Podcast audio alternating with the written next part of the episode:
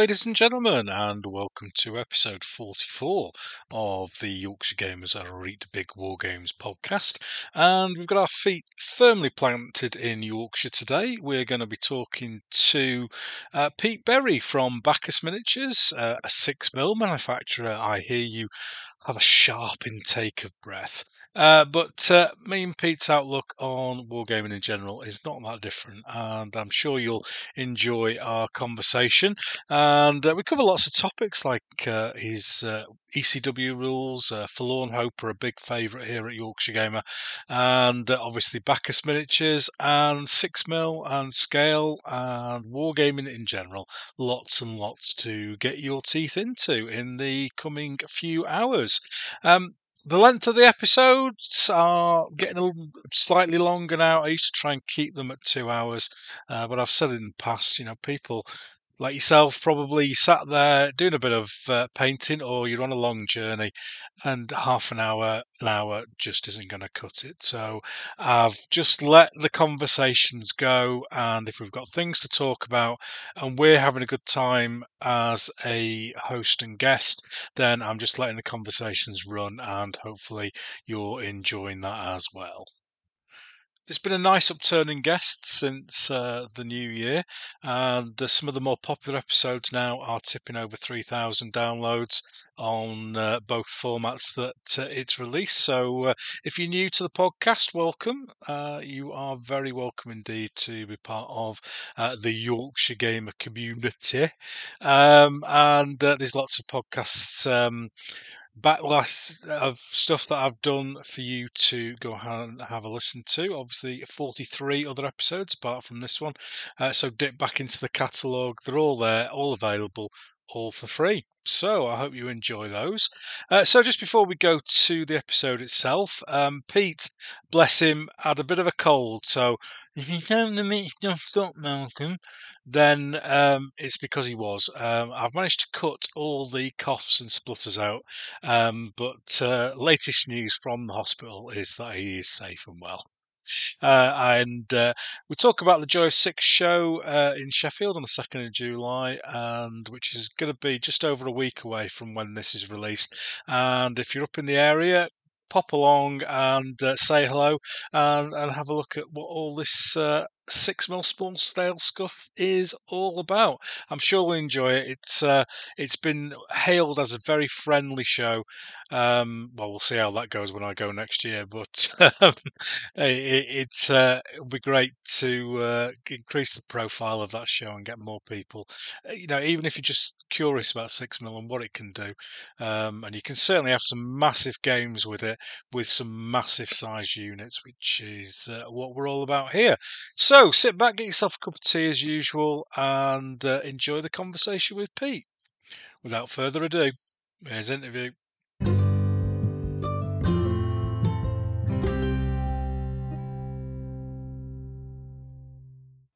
Well, hello, ladies and gentlemen, and welcome once again to the interview section of episode 44 of the Yorkshire Gamer podcast. And uh, after a trip abroad to the USA and another trip abroad to the Isle of Wight, I'm back firmly in God's Own County. And we're going to have a classic debate today about God's Own Scale. My guest was a regular on my good friend Sean Clark's podcast, and I had a fantastic intro set up about Yorkshire Gamer being a home for displaced podcast guests. But Sean's back on the air, so he's completely destroyed that. Thanks, Sean. My, today's guest is best known for being the driving force behind one of the leading six mil wargaming manufacturers, and I'm sure we're going to have a chat about the company and the upcoming Joy of Six show um, that's due in a couple of weeks' time. And he even had a start in this podcast, a hand in the start of this podcast. More of that later, I'm sure. But there will be plenty of time to see what makes my guest tick. We will be following the file leader to go once upon a time in the West Indies. Or it could just be a forlorn hope. so, what the bloody hell's a six mil evangelist doing on a 28 mil podcast? I hear you say. Well, I, I think our viewpoints might not be that far apart. So, let's find out, shall we? Welcome to my latest guest on the Yorkshire Gamer podcast and give a real big welcome to Pete Berry. Hello, Pete. Oh, hey up, Ken. what an introduction. I can't follow that at all. Marvelous. Excellent. Well, it's lovely to have you on the show, mate. We've um, we've had a chat a few times at shows, haven't we? And um, I'm sure there'll be many many things we'll cover today um, that people will be going. What are these two going to talk about? Ooh. you, you've done podcasts before, haven't you, mate? You've done Sean's, and I think you did Henry's as well, didn't you? Oh, I've done I've done more podcasts to the point whereby Sean Clark just called me a media whore. uh, I, I, I, just did one the other night for the hobby support group. All right, yeah. That's my third time with them. I, I just I'm just passed around. Yeah, you'll talk about anything, is what you're saying. Absolutely, yeah. Try shutting me up. Yeah, well, that's what we like. That's what we like with podcast podcast guests because sometimes people will go on and say, "Oh, I, I can't stop talking," and for a podcast guest, that's exactly what we want. So, talk away, talk away. That's what we want to hear. Uh, but before we get going, before you get too comfortable, we have a thing called the four minute challenge and uh, you've got your little timer at your end, which is great. Um, so we just like people to try and summarise their war games history as a bit of an icebreaker in four minutes, get you warmed up and everything. So are you ready to go, mate? Yeah, can I say just say before I do start this? Yeah, I had actually planned to sum all this in a haiku. Fourteen syllables of excellence and clarity. To be honest, I couldn't be asked in the end, so Yeah. you stuck with me rambling for four minutes. that sounds about right. Well, you crack on, mate, while I um, switch the plug on on my laptop, or else we'll disappear. Right, uh, I started as pretty much every wargamer of my generation did start, and that's back with Airfix figures. Uh, probably my early years rolling marbles at them and painting them gloss black, or or doing whatever you do when you're seven, eight, or nine, and you paint with all these little men. And somehow I didn't quite grow out of that. Uh, by my mid-teens, I was a regular member at Halifax War Games Club. Mm. Well, and and that's sort of like my formative years in the hobby. Uh, I, I played a lot of ancients, um, the old WRG fourth edition rules, which probably Wow. dates me, yeah, yeah, decrepit or what. And uh, yeah, I quite enjoyed that. And it's there that I met a, a group of guys with whom I actually went off a completely different wargaming direction. And that's the off-mentioned Ian Beck, uh, uh, Mike Bussey, and John Spencer. And the four of us met at Ian's house, and we did different sort of gaming. We Ian was a, a, a force of nature, just doing different sort of projects.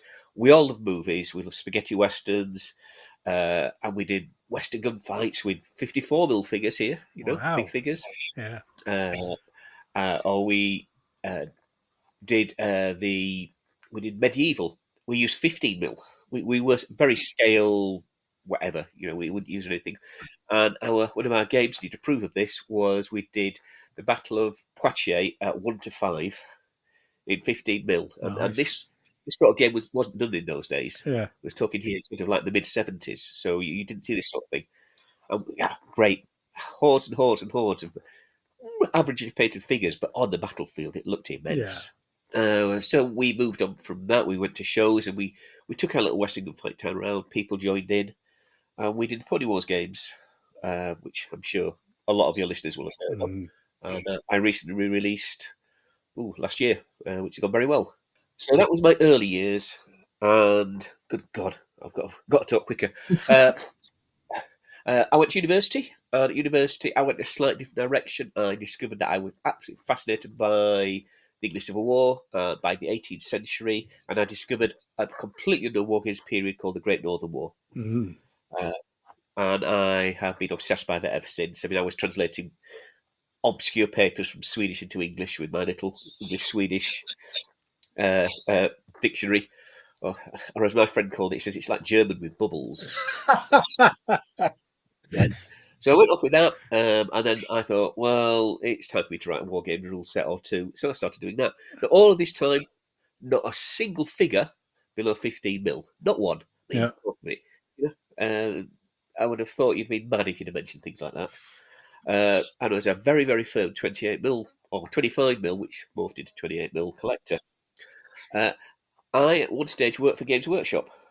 Uh, again, this is the pre-Evil Empire days. I was in the retail section there, and I was writing at the beginning of the formation of Wargames Foundry, and I had a large collection of Wargames Foundry English for War figures. And then I started reenacting English Civil War, Yeah. which I think we might cover later. Yeah.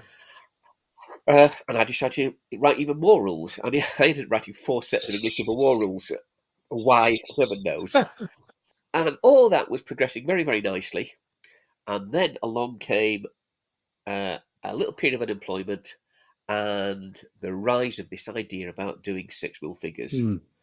Absolute insanity, you would have thought. Well, so did I. Yeah. But circumstances changed. And I'll tell you all about that later because I have now finished. Ooh, four minutes. Hey, it's harder than you think, isn't it? Good God, no. The one thing I can do is spout rubbish. Yeah. No, I mean getting it all in in four minutes. It, it goes quicker than you think. Yeah. Some people, It does actually. some people have, have, have been really good at like practiced and everything. They get it absolutely, Ah, I get it absolutely spot on. And then other people, like they've they've not even got to primary school by the time we get to four minutes.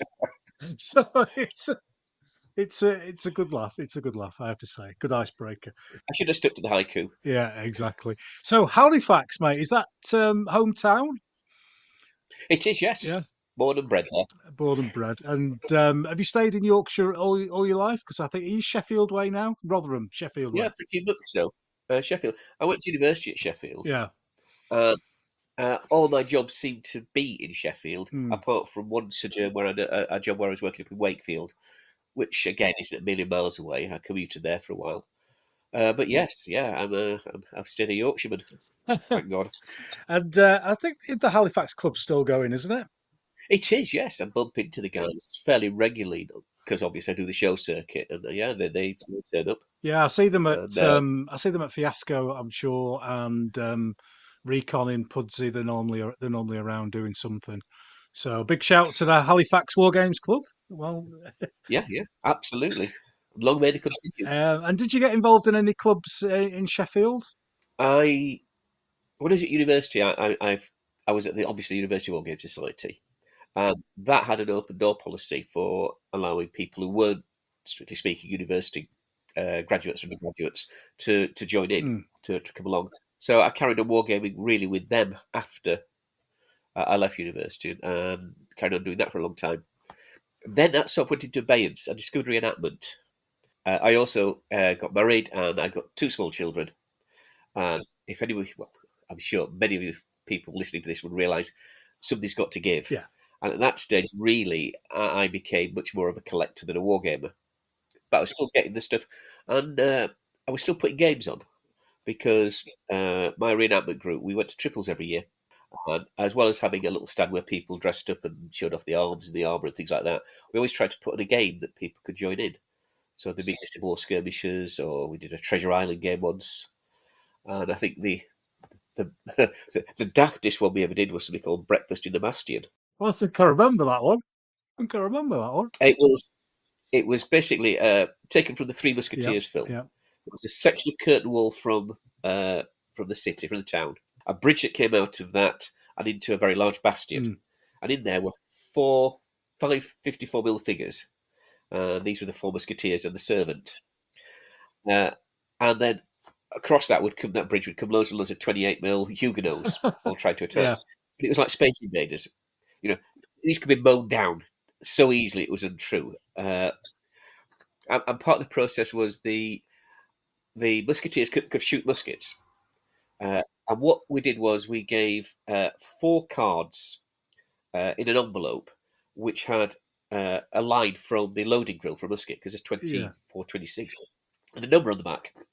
And they were given to the servant, because he was the only one who could load the muskets. If you've seen the film, Yeah, that's basically what they do. exactly. Yeah. He's got to look at the cards the wrong way around, just run the loading sequence instructions, put them in the right order, Yeah. Put them back in the envelope, and give them to Musketeer. If the Musketeer turns it over, goes one, two, three, four, you go bang, and you've killed some Huguenots. Ah, excellent. If it doesn't, it gets thrown back at him and told to get it right next time. You have to remember there's there's four guys doing this because we did it in real time. There were no goes. It, it started and it was just mayhem for 10 to 15 minutes as guys were just moving all these 28 mil figures forward, getting them bl- blasted, and then taking them back in the queue to keep going. Uh, Musketeers desperately trying to to mow them down before they get too close. And on top of that, because it was breakfast, we made all the Musketeers, they had to eat four dry cream crackers. and drink, and drink half a bottle of flat coke all the time that we're going through this. oh, brilliant! And uh, yeah, I think after that, I, I couldn't go any further. I think that was last game was fun. That, that was. I do. Rem- I do remember that game at triples. That's uh, uh, absolute, absolute quality. Um, do you get chance to um, game much now? I mean, obviously your life is wargaming with Baccus Miniatures. Is it? Do you still try and keep your hand in? I, I'd like to. Um, I, I- tried to a few years ago, but I found I was going down to the local club, and I'm quite natural people to ask me what's coming up, what, what I'm doing next, about shows Mm. coming things like that. And I found that I went, even though I was trying to play, um, you know, with a Games Workshop Orc game, I, I couldn't get away. Yeah. uh, became a bit of a husband's holiday. Uh, so uh, in the end, I, I stopped doing that. Now, I played games at home with my eldest son. Oh, brilliant. Who, who was into games. He was into Games Workshop, so in a big way. Uh, uh, and I really haven't picked up on on the War Games Club since then. But again, my youngest son, uh, Ben, he's coming through, and he's he's showing a lot of interest Oh, good. in well, I can say that I take him along to a war game show to help. You know, he gets an official company T-shirt, and he, about ten past eight, he says, "Can I go look for a game now?" Yeah. I, I won't see him again till lunchtime when he wants feeding, and then he'll disappear until about half past three. Okay, enough. So he, he likes playing games. So uh, you know, I think that one's going to move forward quite Oh, well. that's fantastic! It's great to. Um, my lad does a bit of gaming as well, so and it's it's great to have that relationship with with your kids to bring them into gaming as well. So that's great to great to hear. Um, you mentioned um, you mentioned a couple of periods there. Um, ECW, big favourite of yours. Oh yes, Hey, do, do you have a general love of history? Is it something that that's come from a young age? Yeah. I mean, I, I- I think it probably started watching all the Hollywood B movies back, in my formative years.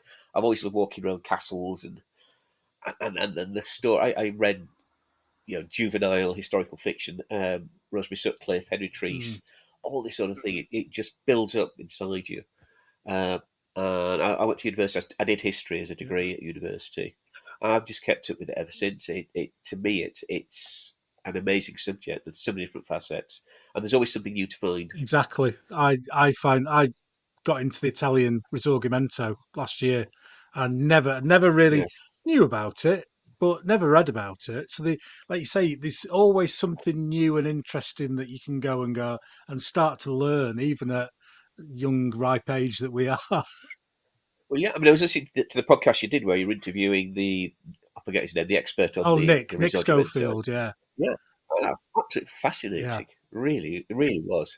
Because I, I knew a, a little bit about the Risorgimento. Uh, it was a module that I did at university sort of 40 years ago. And it, you know, all came flooding back. Very Yeah. interesting. Fascinating. Yeah, that- uh, extremely, and so much. Uh, anything Italian has so much intrigue and backstabbing and, s- and side swapping. And it's, it's a, uh, Oh, I think we're getting dangerously close to, to, to stereotyping here. well, it's, sometimes stereotypes are true. okay, can't argue with that. So if you read, you know, if you read Machiavelli, y- it's all there. Oh, It's all there. it's a brilliant, brilliant. I've, I've got three copies of The Prince. In fact, some of my old reenactment friends will probably have words to say about Yeah. that. It's they're, they're amazing reads. Absolute manual of how to become a Renaissance prince and be a successor to. Um, it's, it's it, it is all there. If you want to win a game of diplomacy, read The Yeah, Prince. I, I definitely don't think Machiavelli would have played cricket. He probably would have played croquet because that's a bit of a, a sneaky game, but uh, definitely not cricket. Any game he played, he would have built the rules better than you. Yeah, exactly, exactly. So we'll talk a bit about the English Civil War in the next section when we're going to touch on um, reenactment um, as one of your hobbies. But you mentioned the Great Northern War, and that's um, something that's fascinated me. And um, I can't remember the name of the company. Under the Bed Enterprises used to sell them. I can't remember the 28s or what scale they are. Um, they did a, a big range of figures for it, and that was the kind of first time that I went, "What's this?"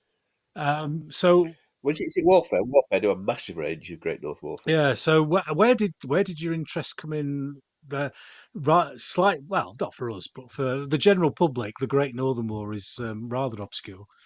Well, it is. It was peaked when I was doing my A levels at school. In, in the fact that we, we covered European history uh, from uh, in, in 1618 through to the end of the Great Yeah. North War. Effectively, the start of the Thirty Years' War through to the end of the Great Northern War. And Sweden obviously is a major part of that. And, and to somebody new to it, you, you go Sweden, and you start to scratch your Yeah. heads. You know, sort of you know nice from the Scandinavians uh, that they do a very very good line of soft furniture and soft flat pack, and you know you suddenly realise that these guys terrorised the Baltic and most of Northern Europe for the best part of eighty years. And again, you think about how, the more you look at it, the more I was fascinated by how such a small country with so few resources could punch so far above its Mm. weight and maintained that for so long. It, it was quite amazing. And then you look at the history, and there's just amazing characters, uh, culminating in, in, of course, of Charles XII, who volumes written about the guy, uh, extraordinary guy, and and that's then linked with Peter the Great, who, who was equally a massive, massive figure, uh, single-handedly, effectively brought Russia forward three centuries, which really only brought it to the 16th Mm. century from where they were. Uh, it, it, it is an amazingly interesting period. Now, this is all going on at the same time as the Marlburian Wars, the Spanish Succession, which most people are more familiar with, and, and I certainly was. That's something I knew about. And I started comparing the two, and the Great North War made the Spanish Succession look like a, a fairly weak, milky thing as opposed to a really good pint of Yorkshire Mm. bitter. It, it was, it, it, it, yeah, it, they, they fought the big battles. There were some conclusions. Marlborough walked around, walking on water, and everybody. Uh, there were some big baddies and some goodies, but it fizzled out. It wasn't particularly decisive. It, Mm. it was a war which went nowhere, uh, and in terms of outcome, it went nowhere. Great North War. Wow. Uh, the destruction of one great empire, the rise of another, the beginnings of the ascendancy of Prussia. You know, this is big stuff. This is big history, and it's happening there, and it's much, much more interesting and much more significant. So, yeah, uh, that is where my interest started. And is it is it mostly horse and musket that you, you you're interested in? Because we've kind of you know ECW into the Great Northern War. we- We're not a massive time span. Um, you mentioned ancients earlier on uh, in your early part of your wargaming. Yeah. Um, have you ever gone for are you into modern period or or just horse and musket where it really ends for you? I, I've got to say, I'm probably one of these classic wargamers who who likes the horse and musket Yeah. period, and I would prefer the pre-Napoleonic to the Napoleonic and post. Having said that, I, I will play Napoleonic gaming because the uniforms are pretty. Let's face it, Yeah. and, and some of the armies are really nice. But yeah, on, on the whole, uh, that that that period where you, you're coming out at the beginning of it Mm. from a, a quasi medieval period, and you're beginning to see the birth of modern nations uh, and, and and modern nationality, uh, patriotism, and all the rest that the uh, French Revolution unleashed upon the world. It is it's, it's amazingly dynamic, interesting period of history to me, and also in terms of wargaming, there's there's a lot to earn from that. Yeah, and there's there's there's there's lots of different wars and lots of I, I like the the smaller nations and the principalities and all these tiny little things with all these weird and wonderful uniforms who just suddenly turn you know they're in existence for maybe 12 years or something like that and then they get merged into something. There's so much to learn and read about um that, that's different that's different from today but also bleeds into today's politics and and politics throughout the to, throughout history Yeah, well, you can't understand Northern Ireland without understanding the period of William Yeah. III. It, it it is, and, and that resonates in today's politics. And I'm sure you've got similar examples, which I won't know about right across the whole of Middle Europe. Yeah, exactly, exactly. Well, it's lovely to hear. Um, I, li- I like somebody who's passionate about history because I am absolutely, I, I love it. I can't get enough of it. It is, it is the absolute business. So um, I'm going to drop in uh, and have a chat about rule writing in this particular section because it doesn't really fit in anywhere else that we're going to talk about. And um, I mentioned um, with some fairly poor puns during my introduction. Uh, some of the rules, so, some of the rule sets that you, you you've made, and um, were you one of those people who, when you started wargaming, would always like to tinker around with rules and and maybe write your own set very early on in your wargaming? I, I was, but again, you did. It's like if you wanted to play a war game, You had to get your Airfix figures, cut them in half, shove a pin up their arse, um, uh, uh, melt something with, with with like you know a match, uh, uh, uh, throw some gloss paint in it, and know you've done a conversion because that's the only way you're going to get the figure you wanted. And it's the same with the rules. You know, if you didn't happen to have the book from the library, you because you'd had to send it back because Yeah. people at the Featherstone book back, you had to sit down and write your own. And, and I had that very, very early on. That's the DIY nature of wargaming at that time. So that, that really never left me. Uh, and again, I'll, I'll, I'll come back to this period. Uh, it was only a few years, but with uh, the, the four of us, with, with Ian there, we wanted to do things that nobody had done Yeah. before. And the only way to do it was to write the rules to enable us to do the things. So we've got very much a an attitude that if we can't find it, we'll do it. If we don't like the rules that we've got, we will do Mhm. it. And uh, it, it, I then became used to the process of putting a set of rules together with, with three very bright, knowledgeable guys. Uh, it was brilliant coming up with new mechanisms, but we all had a, an input into it. We all had a hand. We all uh, helped produce these things. So there were rules that were brought out uh, at that time. Some of you may know them. Obviously, Pony Wars. Yeah. There's a gladiatorial combat set called Rudis. Yes, I remember Rudis. Yeah. There was an absolutely unplayable set of uh, Western rules called uh, Once Upon a Time in the West. I've seen the cover of that. I've never actually played it, but I do know the ones you mean. They were the archetypal 1970s rules. Every last thing you can think of, every last detail. Right, moves broken down into a quarter of a second. Oh wow! Uh, th th th these were the ultimate detail, taking everything into account rules. yeah. and, and yes, you could play them, but yeah, it was hard work. Uh, and they came in three volumes, one of which was basically just an entire compendium of uh, period firearms, Wow. their attributes, how it take to load. What? Yeah. Uh, you know, there's a difference whether you're firing a rim fire or, or a centre fire cartridge. In they, they, they were they, they were a, a work of passion and love yeah. but sadly, sadly, sadly unplayable to the Yeah. point where we eventually gave up on them when we do shows and wrote a really simple set, almost like Bang You're Dead, to just get the game flowing. So I was used to that process. So when I sort of went solo, because I moved away from Halifax, obviously moved away from my mates there, um, and I wanted to start playing games, and I wanted to play Bliss of War because always got interested in that. And there were two sets of rules on the market, neither of which particularly struck me as being a good representation of what I was interested in doing. Yeah. And also, like many of the rules of the period, they, they covered a, an entire gamut. They would go pike and shot, so they'd have to take into account, you know, Swiss and Landsknechts at one end of it, and you know, uh, the Great North War Swedes and Russians at the other which completely different. So you you can't to me just lump a particular bit with a larger set like that. It doesn't work. You have to focus. Yeah. Yeah. And again, probably that's a story to be coming out. Yeah. Well, I'm I'm I'm a massive fan on on really tightly packaged rules for a war, um, Yes. rather than the you know the classic two boys at 1500 BC to 1475 AD. Yeah, exactly. I'm sure something Yeah. changed in between them two dates. Well, it might have done, you know, but but to a competition war gamer, that's that's the writ, and, and they're happy with it. I'm, I'm not going to knock that. That's what people like playing. Yeah. But but that didn't do anything for me. So uh, I started cranking out wh- what became my, my first set of published rules, which were a set called Forlorn Hope. Yes, yes, we are big fans here of Forlorn Hope. Well, it amazes me that it's still going. I mean, it's 40 odd years old. Uh, Yeah, even I admit it's clunky.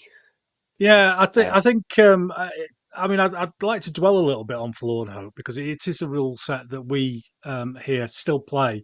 Um, we, we've mo- we, we we've modified it slightly, slightly. It.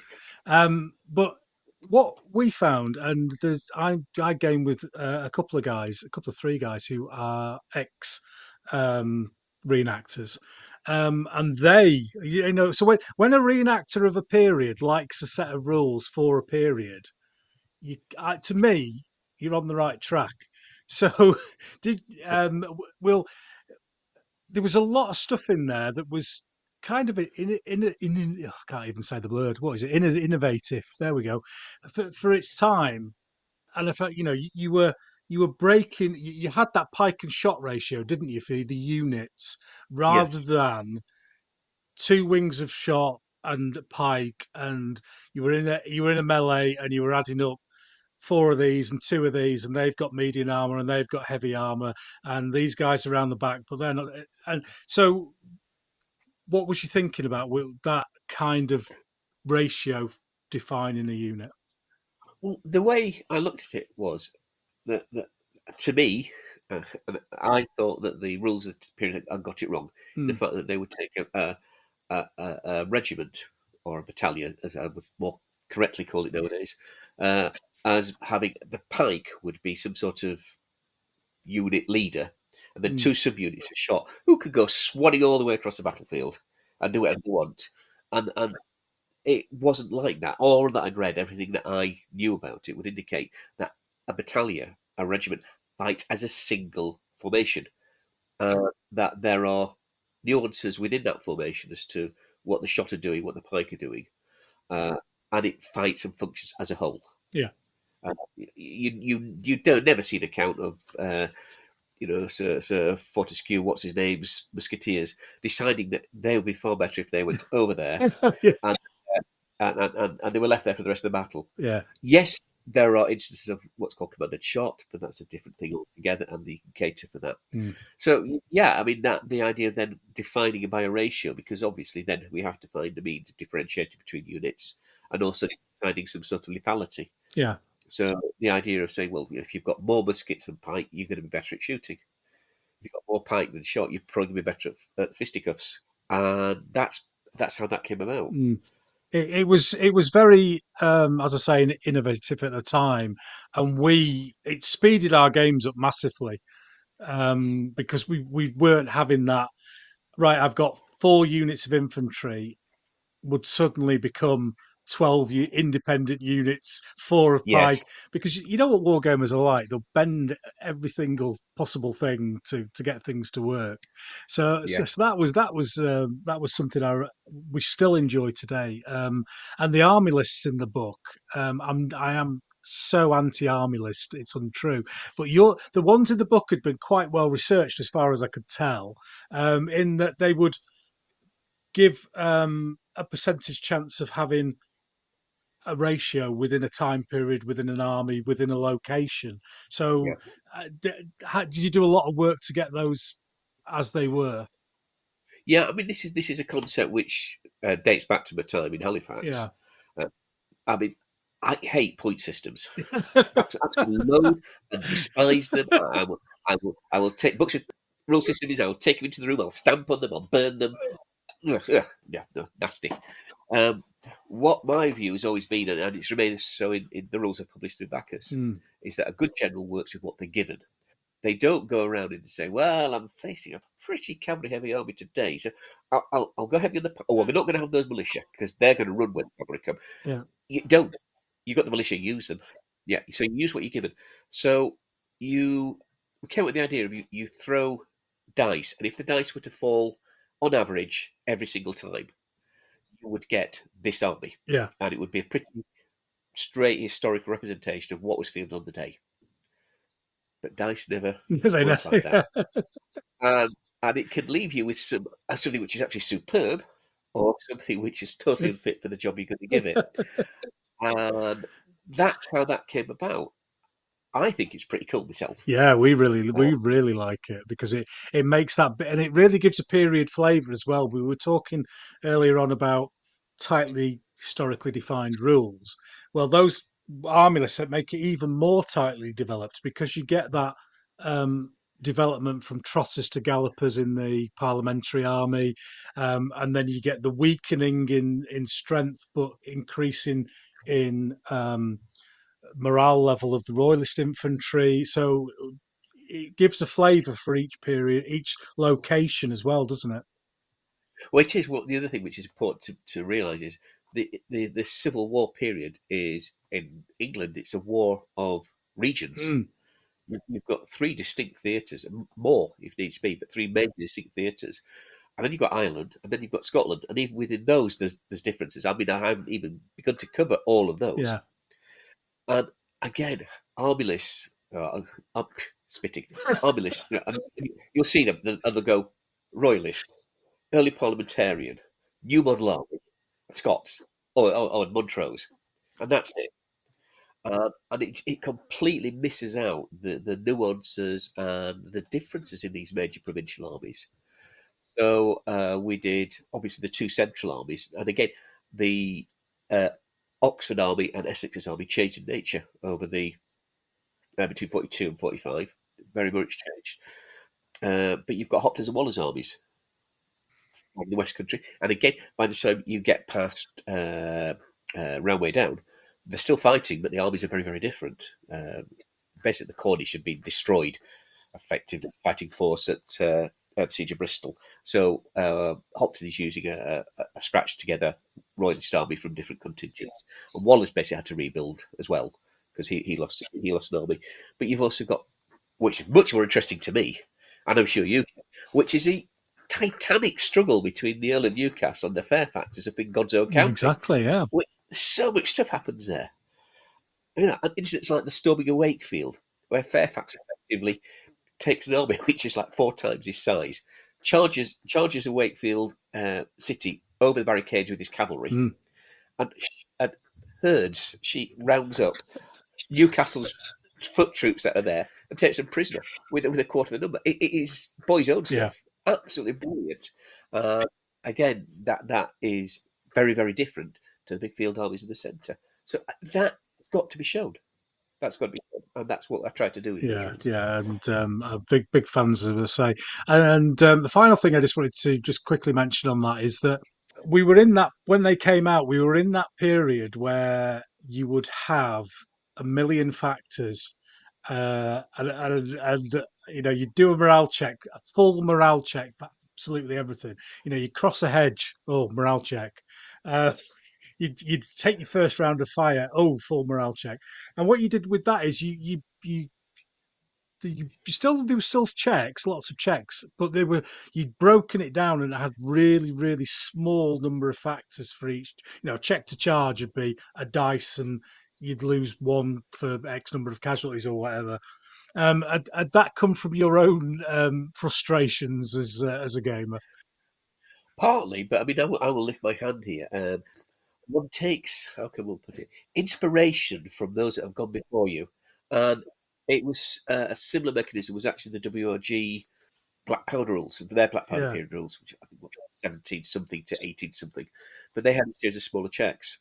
I thought that's actually quite good, but I don't like the way they're, they're applying it. But I think it'll work under these circumstances with different checks with different factors, obviously Yeah, uh, people, I mean, people now just look at those checks and they go, "Well, look at all this lot. You've got to memorize all of this and do it." I found, I'm sure you'll agree with me. Once you've played the game a couple of times, you're rolling a dice. You're not. You're not looking. You're gonna. You're, gonna- you're gonna need a four there. If you, if you don't throw a four, I won't even bother checking. that's very Yeah. much how we play now. And you, you, you roll the dice, and then we kind of look at each other and go, "You better check," or Yeah. "Oh, yeah, you're in," or "No, we're, we're off. We're off for a cup of tea somewhere else." Yeah. so when when did they first come out? I remember I've got two copies. I've got a little A5 stamped cardboard cover copy, Bright orange cover. bright orange cover. The Yeah. co- the covers come off, uh, but it's still around. And then I got there was a bit of a posher one, um, which was Yeah. kind of A4. So when did the first come I- out? I think the first one came out 81, 82, Wow. 83. Oh, Yeah, about that sort of time. yeah, the, the title, the, the rules came because I sat down with uh, one of my mates in the society. So I've written these set of rules. Nobody's going to buy them. You know, they don't know they don't have point systems. What I'm going to call them? And he, he had a long sip of his beer and he turned and he went, Forlorn Hope. That's what you've got. well, they're still being played. They're still being played in the Yorkshire Gamer game room. So, Oh, good. I still get questions about them emailed to me. do you? Wow. Yeah, I I haven't got a clue. I, put pen to paper on these four decades ago and I haven't oh, played wow. them. Oh, that's fantastic. That's how I like. So that's customer service, that mate. Customer service. That's what they call that. Well, the answer comes back. You know, what do you think? Yeah, and then File Leader. That was that a little bit later, but a smaller, like company size, was it? Yeah, yeah. Well, File Leader again came round because uh, uh, however much we talk about the big battles, yeah, again, if you read anything to period, you realise there's an awful lot of much smaller scale actions going on, where the where the unit, if you're a war game, would be a company Hmm. or a troop of horse, a company of foot, troop of horse, fifty guys on foot, twenty-five to thirty guys on horse, and there's lots of these little size actions. You can't play with a big rule, with, certainly with uh, Forlorn Hope, because the, you don't have the granularity. Uh, it just doesn't work. So I, I, I fiddled around with it a bit, and I just came up with this idea of having troops, Mm. uh, you know, just troops and companies, uh, make it all dependent on officers. It's very gamey, and there's no historical background to this. But unless you've got an officer commanding you, you can't. There's very limited action you can do. Uh, and then I just had to put a bit of fun into it because if you've got officers and you can't do anything, what happens to the officers if something goes wrong with them? Mm. So there's a mechanism whereby the more the officers are engaged in the action, the nearer to the front, the more involved he is, more be shot at, the more chance of something happening to him. And there's a table at the back, you throw a couple of dice, and it will give you a whole range of possible outcomes of what can have happened to your officer. And some are good, some are not so good, and some are atrocious. Uh, the, yeah, there's a there's a fairly clumsy attempt at humour in a few of them. Nothing wrong with that. Nothing wrong with that. Uh, uh, that, to me, that they're my favourite set of rules, like what I've ever wrote. Yeah. Uh, and yeah, again, there's holes in them. They're a bit clunky. I really ought to revise them and do something with them. But uh, w- one of the very first playtest games we had, uh, a friend of mine took. Uh, he had some dragoons, and he took three bases of dragoons down this little sunken lane that was lined with musketeers. They shot the hell out of him. He lost all three troops, came away wounded. Um, but because he was wounded and came out, his, his standing, his, his his kudos rose. Yeah. He got another three troops, went down the same lane, had those completely strung the same way, and had exactly the same thing happen. He came out absolutely shining. Yeah. His men would follow him to their death, and they did. Oh, And I thought, at that stage, I'm onto something here. Yeah. And that's uh, a lot. A lot of more. A lot of the more modern rules that have come out recently are, are around those that sort of um, company level skirmish type game, aren't they? The, the, the- you you seem to you seem to have set a trailblaze there without realizing. Oh, I, I realised I'd done something different. Yeah. No, the point is, for the best part of 30 years, nobody else has followed the trail I blazed. So uh, it may not be that, that good. Visionary, visionary. I think is what they call it, Pete. Visionary. You'll have that. But what's create narrative? You know, you could you could if you play File Leader, you create a narrative for that game. It's a game you can sit down in the pub afterwards and you go, I can see how that all happened, and it's a really really good game for that. Not to be taken too seriously and real good fun. Excellent, excellent. And then you you have your polemos system that is for You've missed one. Miss one, Go on. Once upon a time, Once upon a time in the West Indies or the West Country. Which one is it? West Country, uh, West Country, which is where there's an awful lot of individual skirmishes. So I then wrote the third set of English Civil War rules, and that was for skirmish one to one. Can you skirmish with a pike? Not very well. was, yeah, because that's always got me with um, some of the more modern skirmish things. And I see a, like a single figure running around with a even a half pike, and I think somebody's going to go around your side, mate. You're in trouble there. Well, half pike or, or a bill, I think, is what a, a pikeman would have ended up with in a situation Yeah. like that. I mean, I, I sort of included them in, in my rules because I was reenacting at the time. And if I did anything else, my pike company would have probably lynched me if I hadn't included them. Uh, and I sort of produce a little thing if you want to just get five or six of them clumping together, they can they can block an entrance or something like that. On that sort of scale, that works. But yes, I mean, in reality, a pike is is pretty darn Yeah, useless. it's a bit of a hindrance, really, isn't it? yeah, Yeah. drop it and brain somebody with your helmet. Yeah. You know, yeah, that, that you got more chance of doing some damage. so yeah, th- they were great fun. Uh, and in fact, the point I did take them along. we had a reenactment meeting once, uh, and a group of my mates unknown to me, who with set the rules, got a pair of giant foam dice, and they actually played out a skirmish at one to one level with real people, throwing this foam dice to see what the action Oh, was. fantastic. That's proper big gaming. Oh yeah, yeah. None of this tabletop nonsense. and, and then finally, uh, the polemos system that is kind of goes throughout history, I believe. Um, I haven't, I haven't had a go, um, but is that something you designed? I'm, I'm not sure of the, the background for this. It is. Uh, it was partly out of necessity, partly out of I wanted to re- to revise the English Civil War rules. Uh, I have changed an awful lot of my thinking. More research has come out, and there's some glaring issues with uh, Flawed Hope historically. Uh, so uh, I needed to do something to do something about that. Uh, but I also needed something for Baccus. Mm. You see, I wanted to produce pre-packed armies to sell. It's just a very, very good way of selling things. And it started when I was doing ancients, and I started doing DBA armies. But the buggers kept on producing DBA version 1.1, 1.2, 2.3, and changing the army list every single time. And I couldn't, I couldn't be bothered doing that. American Civil War, I produced a set of rule. I produced uh, army packs for Fire and Fury. That went out of print. Okay, never mind. I'm a suitable set for six mil and a really good set of rules. Volley and Bayonet, Volley and Bayonet packs. That went out of print. So uh, the the little itch at the back of my head was going, "You've got to do your own," and then the businessman would be he goes vertical integration. Oh, oh, oh, that's nice. vertical integration. Yeah, yeah. Uh, so I thought I've, I'll do a set of rules, and just for a change, it won't be a set of rules where somebody's writing for big figures and goes, "Oh, if you've got little ones, do this," because that happens an awful Yeah, it lot. does. Yeah. You get adaptations for small scale figures by people who wouldn't touch them in their lifetime, and so the mishmash. So I, I worked from that as a ground up, uh, and this is where uh, we came to the conclusion of using the infamous sixty by thirty base. Yeah. which is either liked or loathed, depending where you are in the six minute. Yeah. It's a symbol of welcome uniformity or Yep. the jackboot heel of Baccus oppressing the six mil community. Which side of the. Whichever one you want to go for. Uh, but it was a logical size for putting a, a, a, a unit on. And what it enabled me to do was to take, let's say, Battalia, which is on a 60 by 30 base. That's not the unit you move around. It's not like if you're doing it 28 mil, you that's your unit. The Battalia is just a subsection of a brigade. So what your actual unit maneuver is, is three, four, five, six of these Battalia.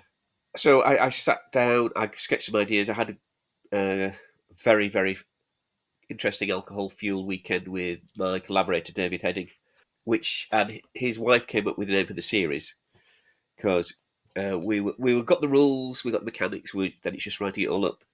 And uh, she she's actually was studying for the time for uh, to become a priest in the Church of England. All right. Okay. She- She was studying Greek and Latin and Hebrew and Mm. all this sort of stuff. So we sat there going, we need something really pretentious to call this series.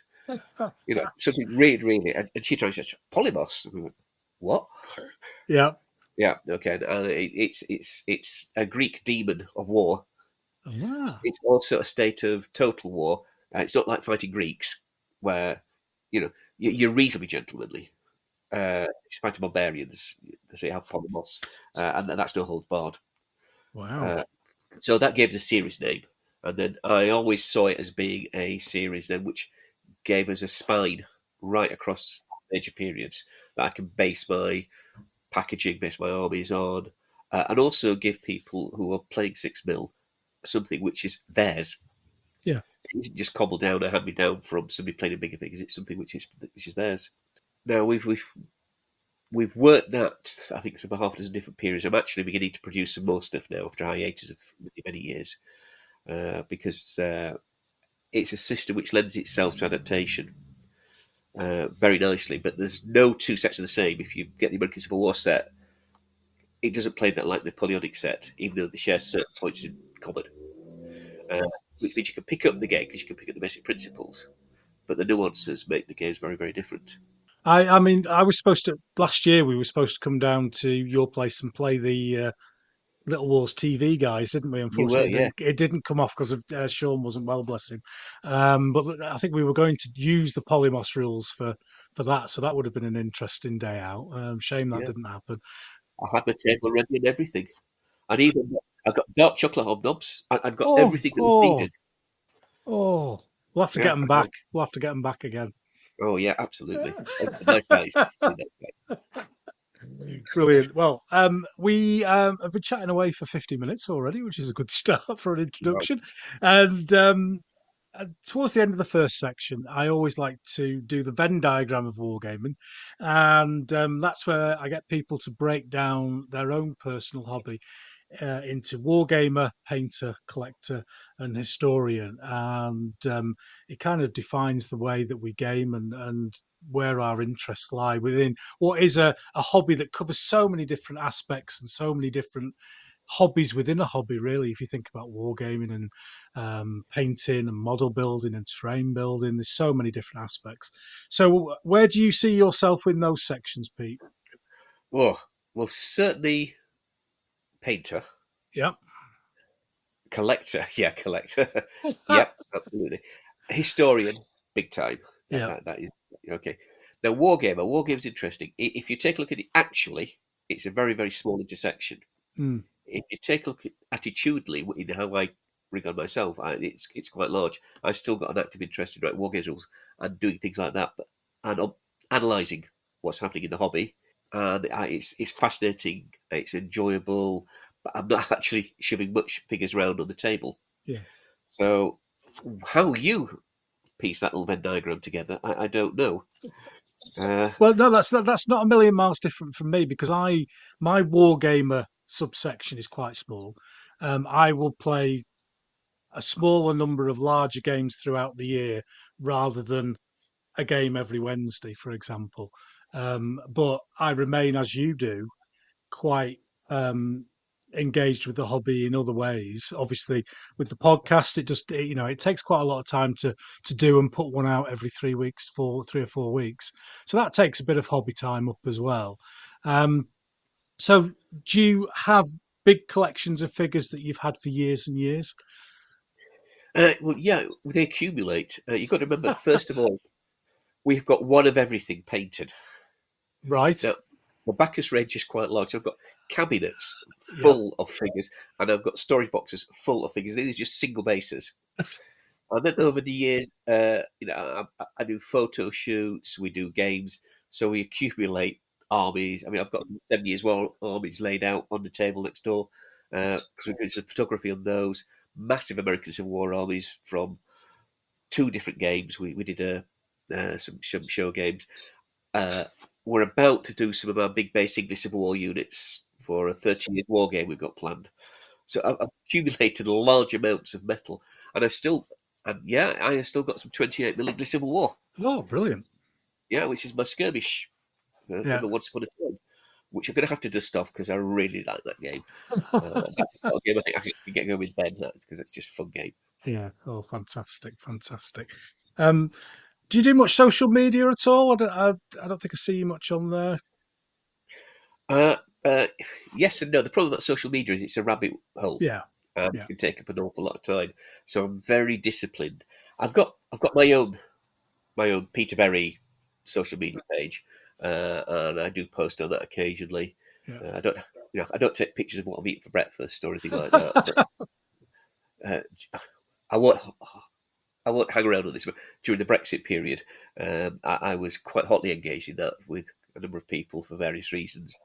Uh, so yeah, I do involve in that, um, and I have a very focused hobby Mm. social media, mostly centered around the six mil centric groups. Uh, uh, I don't tweet. I Yeah. have a Twitter account, but I found tweeting got again a rabbit hole. You, you, you're, you're looking, you- you're responding, and then your day's gone. So Yeah. Is it a big, big part of the business? Do you, you know, like have a social media strategy or anything like that? Well, if the strategy you mean by spamming as many six mil sites as you can, Ah, uh, yeah, yeah. Uh, uh, oh, so that's say spamming. Yeah. You can edit that one, can't you? Yes, of course, I can. I'm sure you. I'm sure you meant to say concentrated direct marketing was what you were going to say. Oh, I'll remember that. Have you got a pen? I'll write it down for you. Don't worry. Don't worry. Thank you very much. Yeah. Brilliant. Well, thank you very much for that, Pete, we're going to uh, we're going to take a short break for the audience, and we'll be back very shortly um, to have our normal big game chat.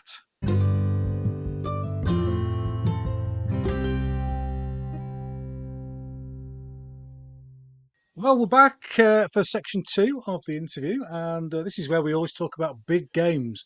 And uh, I'm sure me and Pete are going to agree on everything. you, you think after listening to me in this one, there's anybody left? Ah, oh, there are loads of people left. To be amazed. Yeah, I'm amazed at how many people listen to this. Absolutely shocked.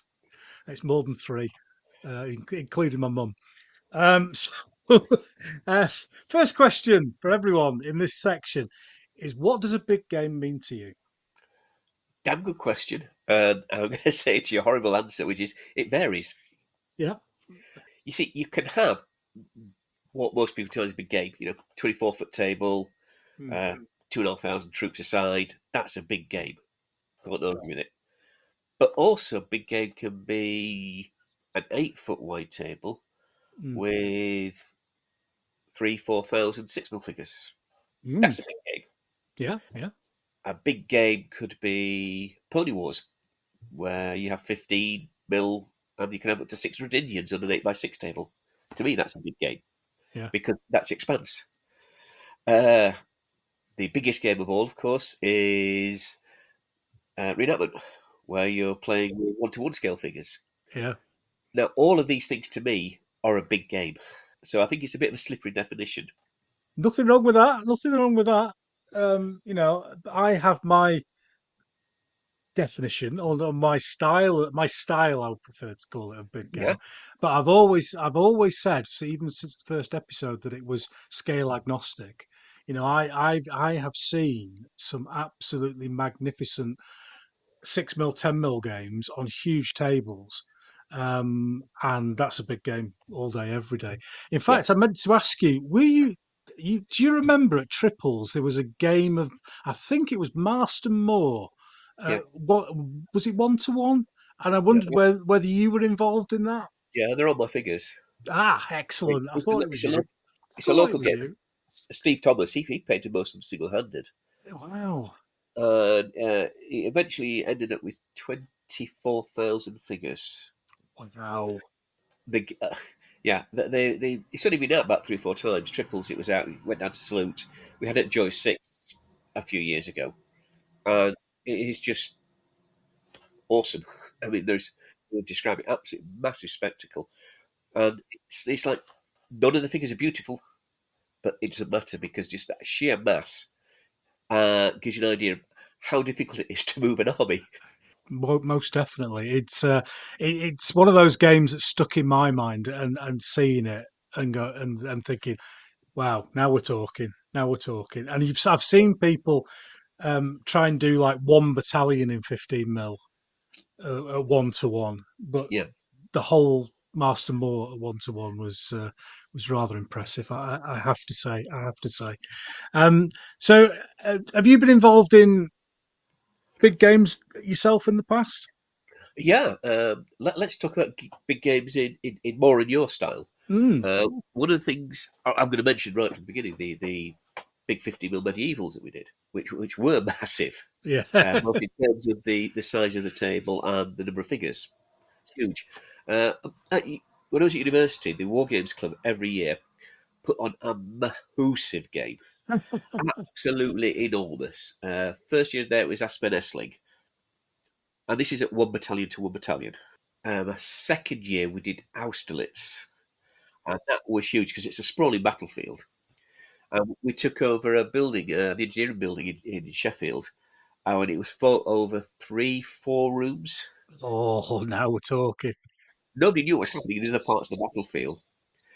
Uh, I mean, one room was basically just entirely devoted to storming the Pratzen Heights. Yeah. And you know, when you see a grand battery that's three foot long, uh, it's an impressive piece. it didn't matter. We were just buying boxes of Airfix Russians, spraying them green. Yeah. And bits of green card. This is a 1970s, 1980s, remember? That, that's, that's pretty good going for then. Uh, we're using uh, old Spencer Smith figures. Uh, there's French. Uh, the hard plastic uh, AWI made great pre 1806 French That's what tip Mm. for you. Uh, and we had millions of those because they were cheap. And we just this absolute massive battle. Uh, the Pratzen was stormed on the first day. On the second day, I, I was seconded. and I became Murat for the day. Oh, Just with cavalry everywhere. Oh, that's a, Vast a amounts of cavalry. boyhood Just- boyhood dream. Yeah, lose a regiment, throw another one forward. I can take it. Oh, fantastic! Oh. That was awesome. Uh, and then uh, we did uh, we switched period. We did Dettingen, uh, with a nice little uh, uh, tricorne period one, and that was that was just a very very very long table. The time French army walks, uh, British army walks up the table, uh, and gets shot at and filleted by cannon either side, which is why we got a very long bit, and it looked Mm. pretty. Uh, and then they get to the town at the end, and then there's a few frogs in there, and they duff them over, and that's the end of the game. Oh, That took two days, and it was fun. And then it, a game that I ran the year after that was I don't know if you've heard of the battle. It's the Battle of Dürnstein-Loiben. no, not uh, aware of it. Oh, okay. It, it's hard to describe it. Massive, big mountainous terrain, Mm. huge, big river, uh, a little fortified town, and some French are basically have got to hold off massive amounts of Austrians. And they finish the game by getting into barges and going down the river and escaping that way. Or do they? Because the barges don't always make it. uh, And that, that's for over two days in, in, in over two rooms in the university. So yeah, I've done big games. yeah, I well, there's thing I try and um, sort of promote with these with these games that you're talking about um, is the social side of it, um, Mm. as opposed to one on one on a smaller table. There's something about being with a load of mates who are into the same thing. Usually there'll be drinking involved and curries on an evening. Um, Yep. There's definitely something about the whole experience of of a big game in that sort of style. Well, couldn't agree more. I mean, there, must have been thirty of us on the Austerlitz, which is the biggest one we did. Mm. And yeah, we were all out on the on the Friday night setting it up on the Saturday because that's the anticipation. On the Saturday night we went out, we, we had you know drinking draft Bass all night, and uh, ju- just the social the crack is is amazing, and that that is yeah, that's priceless. Yeah, brilliant. So yeah, Brilliant. I'll argue that. So we'll, we'll we'll talk a little bit. I'm sure that our our guests would expect us to talk about this the the the six mil and the twenty eight mil thing, and uh, it's something I I've I've talked with Sean uh, about this, um, Sean Clark, and um, we we we actually we're at, me and Sean are actually coming at the same problem from different directions in that there are there are there are a lot of um stereotypes and I know you you've talked about them quite a few times but I'm sure we'll talk about some in a minute um about 6 mil gaming. Um and it's it's the same with 28 big battle gaming as well i- in that you you kind of have people you know I've got this and I'll admit it's stupid this one seven hundredth World War II naval stuff that I'm doing at the moment and everyone's going, "Oh, you can't do that. You, you need a you need a, a massive swimming pool to play it in, or something like that." Uh, and um, there's, um, I've written some down here, so you can't do that in that scale. Oh gosh, yes. They're so hard to paint. Oh, yep, It's just twelve man taking a flag for a walk. Yep. That's That- one of mine. Thank you. That that that scale's just for skirmish. I can't see them to paint them. Now I have not put any scales on any of those comments. Yeah. but they could. Yeah. be they work both ways. work both ways. I, I, I agree. Apart from the twelve man taking the flag for the walk. You can you can do that. Uh, In, you can do that in in smaller scales. Well, you can if somebody makes, but uh, if they're doing that, they really are, I think, missing something. But Yeah. we get off the point. I agree with what you're saying. Yeah, it's it's the stereotypes and the, the lack of understanding Yeah, on both sides. yeah.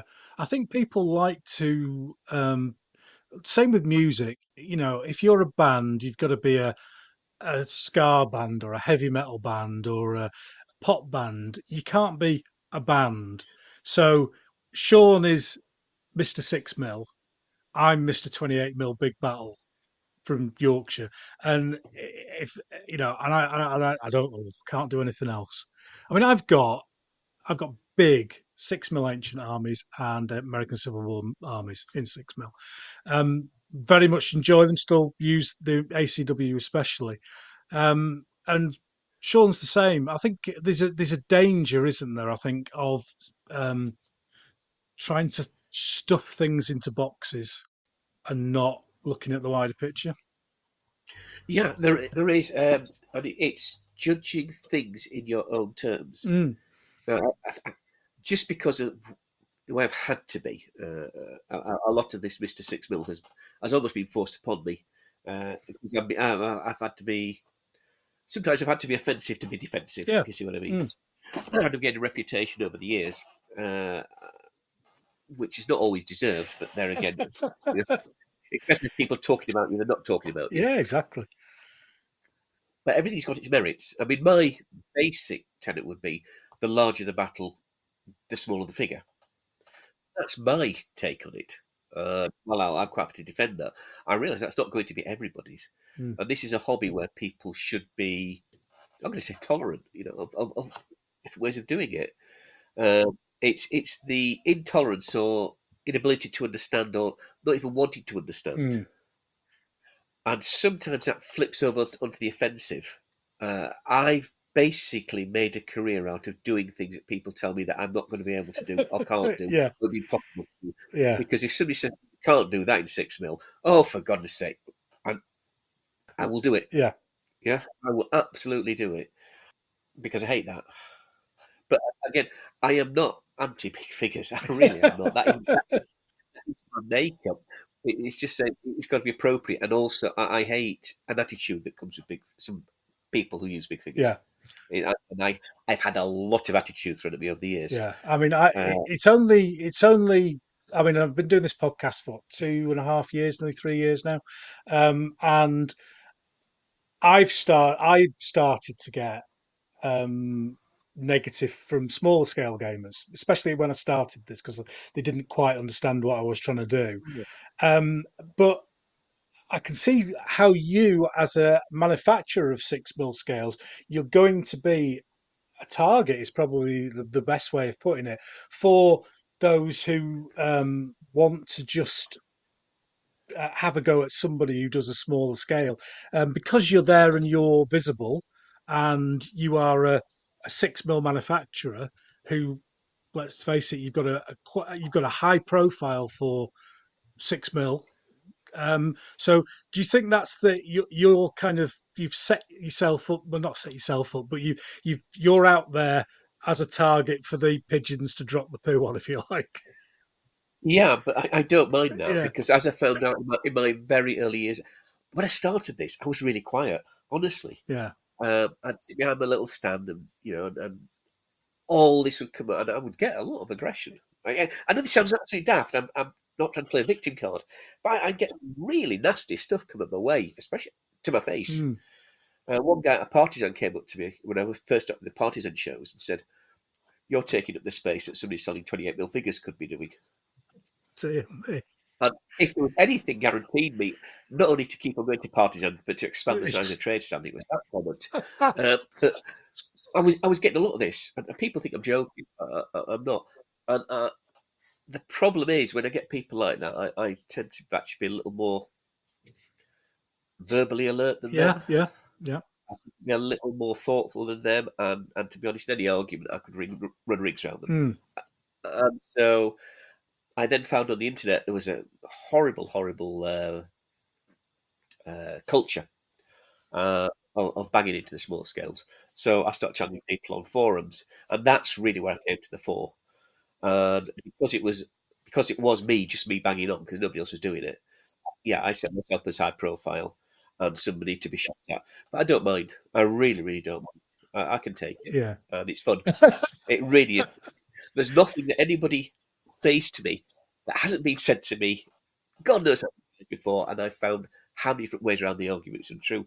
I can even predict what people are going to say next.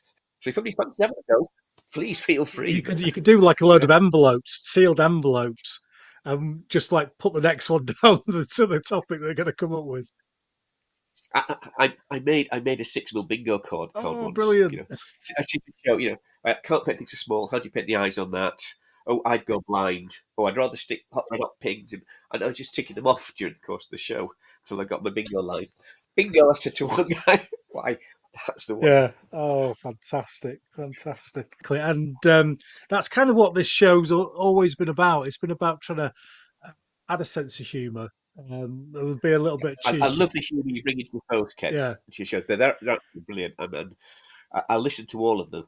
I do listen to all of them regularly because you know you don't take it too seriously. You don't take yourself too seriously. I think that is an amazing Yeah. attitude to have. excellent. Thank you for that. Thank you for that. And I'm glad to know that what I'm doing is understood in some circles. Because, like you, there are people out there. Oh, I could I could paint the Mona Lisa better than Leonardo da Vinci, and somebody would go, "Oh, I don't like don't like the smile on that. You've got the eyes wrong." Um, Yeah. but, uh, you know, we're, we're out there, and we. I, I think I think uh, we're promoting the hobby. Uh, so sod everyone else. Yeah. I'm I'm having a laugh and meeting loads of people that have kind of half known and half talked to over the years, like yourself. I've I've, I've had a chat with you over the counter a couple of times before I did this, um, and I've got the opportunity to have you on the show, which is which is fantastic. And loads of people get to listen to us for hours while they're painting their figures. And you're still awake. Wake, wake up, wake up. I actually Yeah. get, I actually get, you wouldn't believe this, Pete. I actually get more complaints that they're not long enough because Oh my god. because people sit down, and I'm sure there's loads of people there now. They sat down, they're painting, and they'll paint till the end of the podcast. So if if it's only half an hour long, they're, they're not going to get a lot of painting done. Whereas if it's you know it's a full on three and a half four hour job, they get a couple of units sorted. Right, okay. So uh, I think I'll carry on if some of you now go to my web store. Right, I, I can track the orders on the computer. Yeah, Yeah, yeah. every ten pounds gets you an extra five yeah, minutes. exactly. What do you think? York? Yorkshire Gamer Five Fifty- gets you a five percent discount. Ooh. Ooh, all right, two and a half. Uh, so, uh, back on topic. Um, I'm sure you. I'm sure you're going to go full out for this, but one of the things that we talk about in this section is always is barriers for new players going big, um, and there is Yeah. obviously an inherent advantage for a smaller scale with this. So, go. Go. Okay. Are we talking someone entirely new to the hobby? Yeah, why not? Why- yeah, because I, I, I always tell the story of when I started. I've seen a massive game at um, the Steel Male Fist gig- uh, show um, Yeah. in, in North Manchester, and um, seen a massive 28 mil game on a huge table, and how I was inspired by it rather than frightened by it. Um, so I want new people coming into the hobby now to go, oh, I'd love to do that. Six mil could be a way of doing it. Yeah. Six mil offers affordability, obviously. I mean, uh, one Master Army packs is six, seven hundred men, and that's 45, 50 quid. So affordability is is built into it. And the surprising one, this is the one which is actually my biggest hurdle to new entrants, is easy to paint. They are easier to paint than the big figures. People think the big figures you've got more room, uh, you don't have to be so careful about all the little bits, but you do. Big figures demand big painting, and it can be quite time consuming. The little figures don't. The little figures can look individually pretty poor, but it's the sheer quantity put together and make a nice job of the basing. So it's getting over that hurdle. Once you've got over that hurdle, then you've got transportability. You don't have to develop gorilla-like muscles to carry these armies around. Yep. Oh, I can see a gorilla. wow. Tell me, do your knuckles They touch the do, ground? they do. Yeah, Yeah. Yeah. Uh, and uh, and uh, storage. You you can store five, six, seven thousand guys. In fact, that Moor game you run about, that was one cabinet that was easily carried by one person. Uh, your terrain doesn't take up half a garage. As a, as as a practical way of doing larger scale gaming, do skirmish gaming, it's got everything going for it. The the two big hurdles is one, how do I paint anything so small? You have to get over that one. And two is nobody's heard of it because the hobby hobby is dominated by big figures. So somebody coming into the hobby will usually come by Games Workshop and Warlord, who are hmm. 28 mil. And you'll go to Partisan and you'll see 120 guys selling 28 mil figures. You'll see 99 tables all with 28 fingers on, and then this sort of like this this sort of like thing in a corner. We might be selling some small scale stuff and, and, a, and a scrotty game on the outskirts. The the hobby is is geared around the big figures. That's just the way it is. Uh, so those are my those are my big entry difficulties. Uh, so my life is spent, my professional life is spent getting people over Yeah, those. I mean, a friend of mine, a friend of mine's just come back to gaming, and he was he he's got some of your figures, um, ACW, I think, um, and he was saying he was very impressed with how you've got. I think it's on your stand, um, like a unit in the various stages of painting to show people. Yeah. you know, this is this is how you're doing it in blocks. Yeah, it's it's it's that sort of thing. I've got something on my website Yeah. the same thing. You have to make you have to make it apparent and easy, and it isn't easy because people look at it and go, "It must be difficult because it's so small." Once you've done it, they're brilliant because you know they can motor and they can fly away with it. But it's it's this this whole misunderstanding about the size of the figure must mean more difficult to paint. A- Absolute massive barrier for me. Has been since the day when I started, and it is it remains today as well, even with the higher profile we've got. With the the, we'll talk a little bit more about six mil when we do our talk about Baccus um, later on in the show. Um, but before we finish the big game section, we've got to talk about reenactment because um, uh, we've had somebody. I think we've only had one person on before who's done reenactment.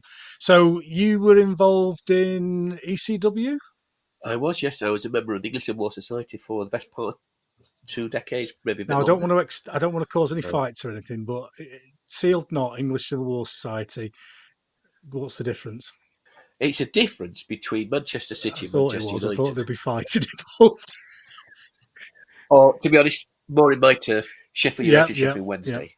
Uh, yes, they both seem to do the same things, but you ask any of their supporters what they think of the others, and you will get a, a very long, detailed, foul Let's, description. let's not go there. No, uh, English Civil Society was uh, initially a splinter group from the Sealed Knot, uh, uh, who wanted to do things more accurately, more Yeah. or to use a bus term, more authentically.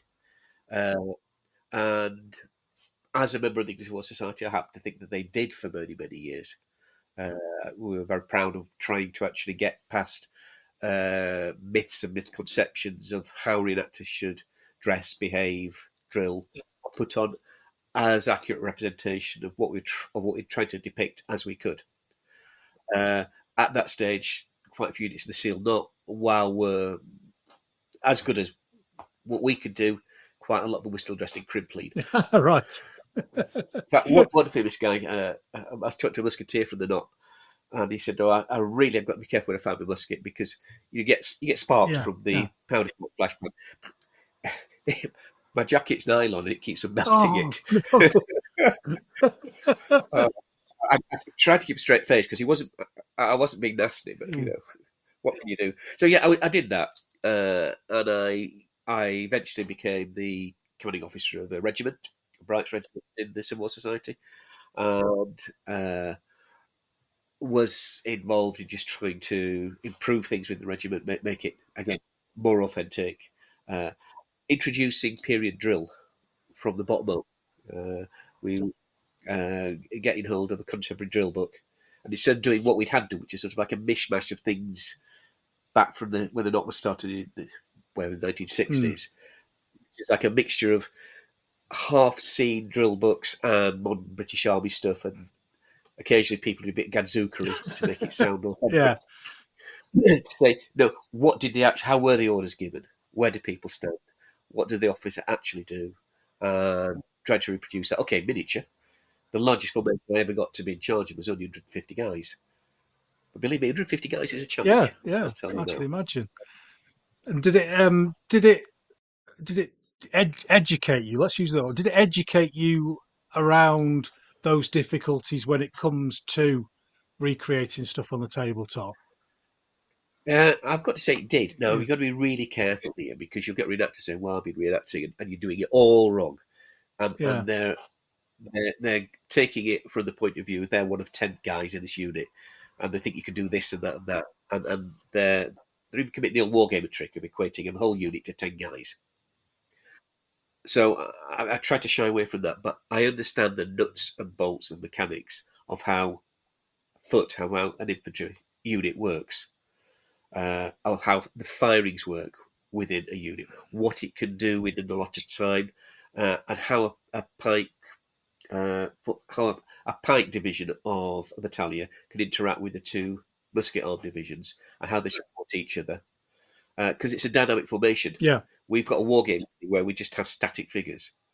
And you fall into the trap of just thinking that's how it, they were. Well, they weren't. They were dynamic formations, although they remained in contact with each other. So you could push the shot forward or the pike forward, depending on the uh, position you were in. Uh, you could take ground giving fire. You could lose ground giving fire. You could hold ground giving fire. You could turn it to a salve. It's understanding how all the drill works to enable you to do that, what you kind of of do. And really importantly, and I've got to say this to anybody out there with an English Civil War Army, any Yeah. scale, are you listening? Right? Pikemen do not form up deeper than the musketeers. Oh, excellent. They form the same number of ranks. They don't do it. Don't do it. If you've got it now, just lose half the pikemen. Right? It doesn't work. They didn't do it. And even if Forlorn Hope says that you can do it, ignore it. Oh, right, sorry. Ex- sorry. I, like it. I'll I like a bit of controversy on the show. I like that. Mine are the same. Mine are the same depth. Good man. Good man. Sensible Yeah, fellow. Mostly because saving money. Less figures. so how long did how long were you involved in that for then for the in the reenactment? Well, I started in the early 80s and I stopped probably about 2001, Hmm. 2002. Is it a young ma- yeah, That's is it a young person's game? Uh, well, it is now from my advanced years. I'm 20 Yeah, years older yeah. from then. Um, but yeah, it, it, they can be very physically demanding. Um, I mean, I, I doubt I could do what I did then, should I pick up a, a pike. Uh, but for me, it wasn't physically demanding because, as I said, I realised very early on you can be in the ranks and carry a heavy musket and get very dirty and smelly, or you can be in the pike and you get to carry this 18 foot long pile with a steel thing on the end and a helmet which never fits you properly. Or you could be a guy with a short stick, nice, nice Yeah. threads, who shouts a lot at other people but doesn't get dirty. I'm signing. I'm signing up for that. Yeah, I can do that. So yeah, I I, I, worked way the greasy greasy pole of uh, society politics and uh, uh, became an officer and uh, uh, ran a regiment for a while. Excellent, excellent. Uh, well, that's uh, that's a, a nice little trip down the the reenactment lane, and uh, we'll have another short break now for our um, audience, and then we'll be back in a second with our features section.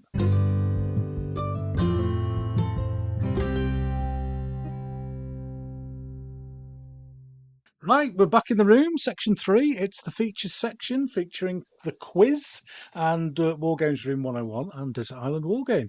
Um, and um, I think um, Pete's going to be uh, definitely minus one when we start this. Uh, we know one question is going to do differently to me. Well, no, because you're actually going to be quizzing two people here. Okay. You're quizzing you're quizzing Peter PB, which is pre Baccus, Yeah. and Peter AB, which is after Baccus. The Baccus P, B, and A, B, B, C, Yeah. and AD. You've got an yeah. early and a late one, so you, you may get two sets of answers. Oh, let's see. We, we tried. Alex tried this. He tried to be me.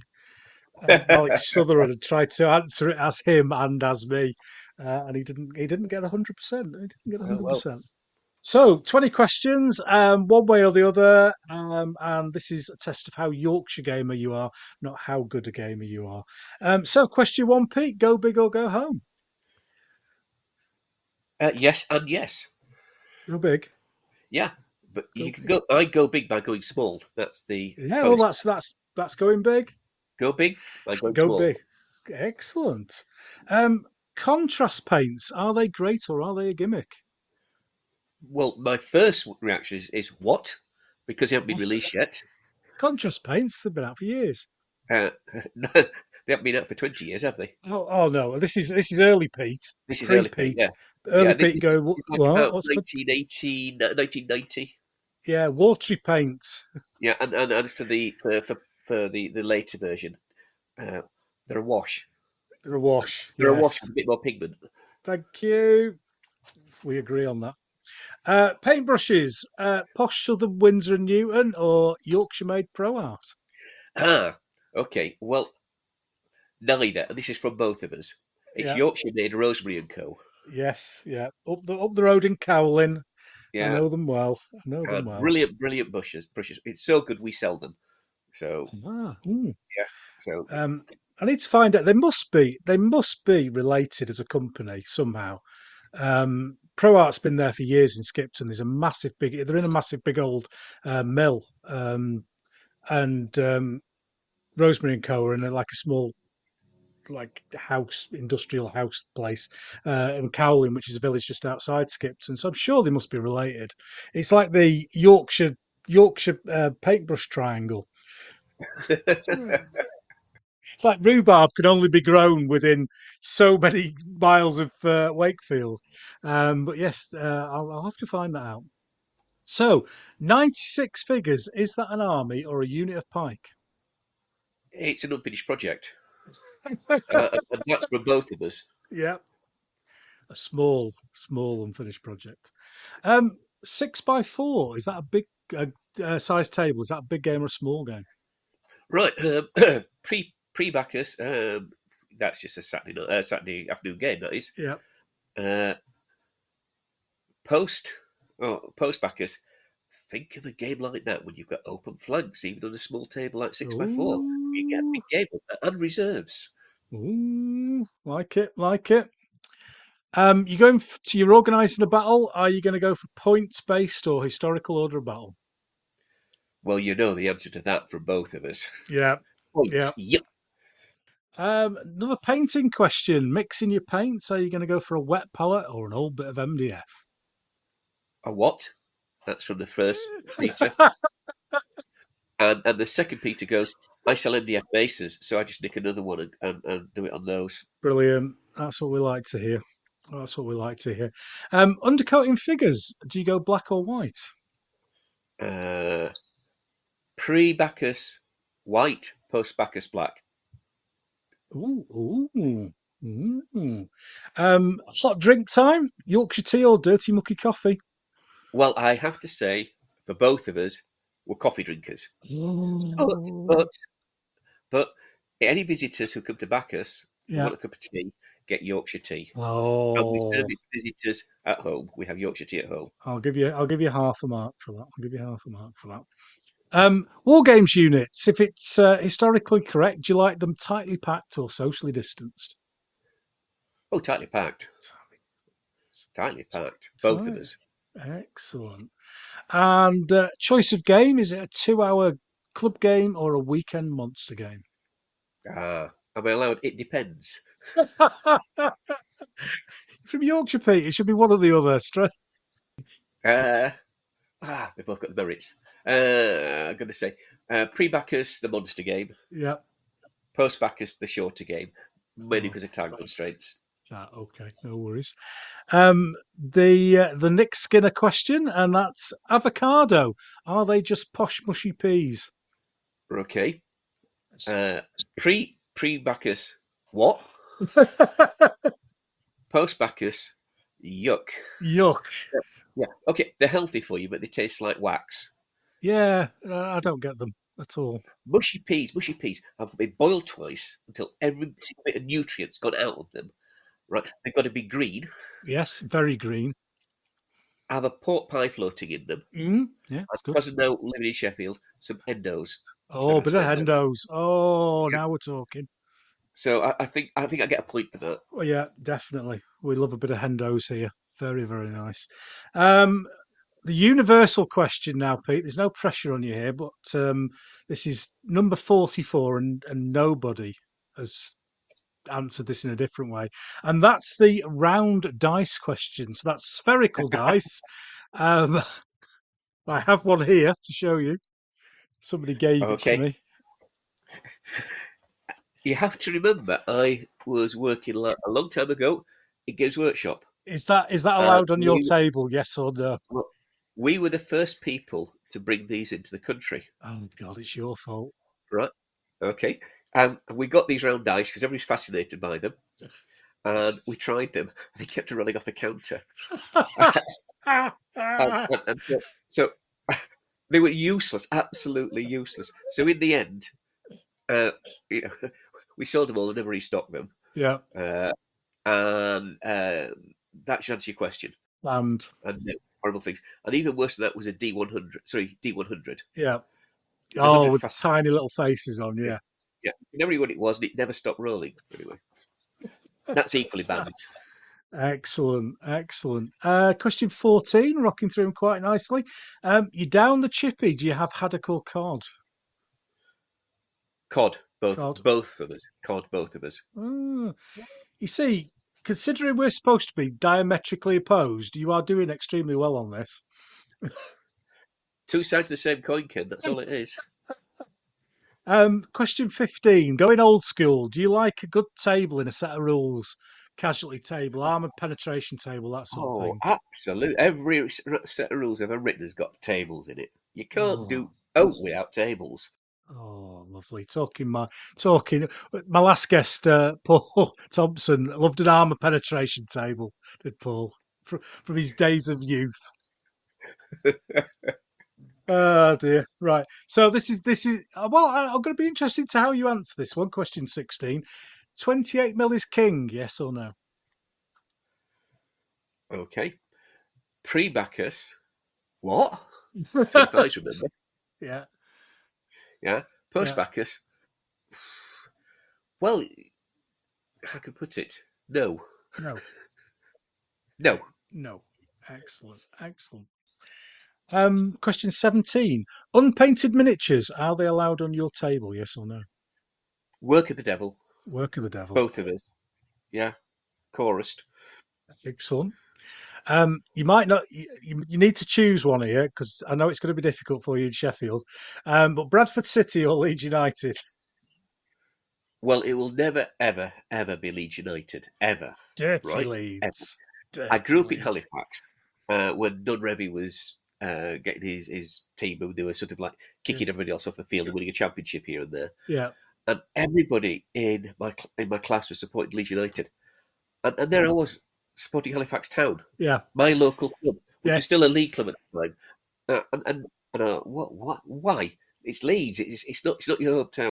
And I just got fed up with after that. I Dirty even Leeds. supported Chelsea in the cup final against Leeds. That that's that's how much you hate, that's how much you hate Leeds. Question 19. I think I know the answer to this one. And this is um, Yorkshire or the other place over the hill? Oh, the place that shall not be mentioned. That one. Yeah, well, that one. Well, you know the answer to that one. I do. I do. And then finally, finally, um, Games Workshop. Are they the work of the devil? Yes or no? No, No. and that's both. That's both. They perform a valuable gateway. Okay, it is a bit tortuous sometimes, and this is why I don't think Warlord are the work of the devil either. Yeah. they may seem to be completely different to anything I do, but they are a means of getting people involved in the hobby. They brought a higher profile to the whole hobby, even though we don't regard ourselves as part of it. We are. We Mm. are part of the miniature hobby, and, and yes, I think I think they are good as a whole. Excellent. Controversial, I know. No, it's a, that's it- it's it's one of those questions that does generate discussion. That one, um, unlike the round dice one. Bloody things. Thank you. Ian Fraser gave me a gave me that uh, salute. Thank you. Um, so um, pre Baccus Pete got eighty two and a half percent, which is very good. That's very good. And post Baccus Pete got seventy five percent, which Oh, I that's think, thought. which is which is excellent. Sean Clark got about forty. He was useless, absolutely useless. But I think he was. Yeah, well, just go the Midlands. he- I think he was trying to get the lowest score ever. Yeah, bless him, bless him. We love Sean very much, um, and uh, I'm so glad he's back on the air. By the way, I'm so glad. yeah. Oh, so am I. Yeah, Yeah, that's sorely missed you, uh, Sean. yeah, Good to hear you back. yeah. His first guess was a bit dodgy, like, but um, Yeah, well, beggars can't be choosers, exactly, can they? exactly. I were, Yeah. I were cheap. right. Anyway, stop messing about. Um, so, uh, second part of the feature section, room 101. Um, George Orwell's Room of Horror. Um, and uh, this is the bit where we might get my guests an opportunity to try and banish a pet hate of theirs from wargaming into room, Oh, room yeah. Wargames 101. And the vault's opening behind me now. Um, so w- this has been going for a remarkable length of time, and people still come up with new ideas. Um, so have you had a think, Pete? Have you come up with a new one? Oh, it's not not difficult, and this one is going to be universally unpopular, Oh, go on. right? It's units, I'm going to say primarily in the larger scales. I would say certainly large scales, where every man in the unit is doing a different thing at the same time. And I'm going to go zoom to the English Civil War, where I will see this little 24 strong battalion. And if those musketeers had been under the command of me at any one time, I'd be hitting them with a big stick because they're going to blow somebody's head off sooner or later. And you can't be reloading while the guy behind you has got the musket at port. And as for the pikemen, you ca they've all got to do the same thing at the same time, otherwise you're going to trip over in a big heap of jackstraws. Appalling. Why wargamers tolerate it, I don't know, but they do. They think it looks more accurate. No, it does not. They should all be doing the same thing at the same time within the ranks and the files.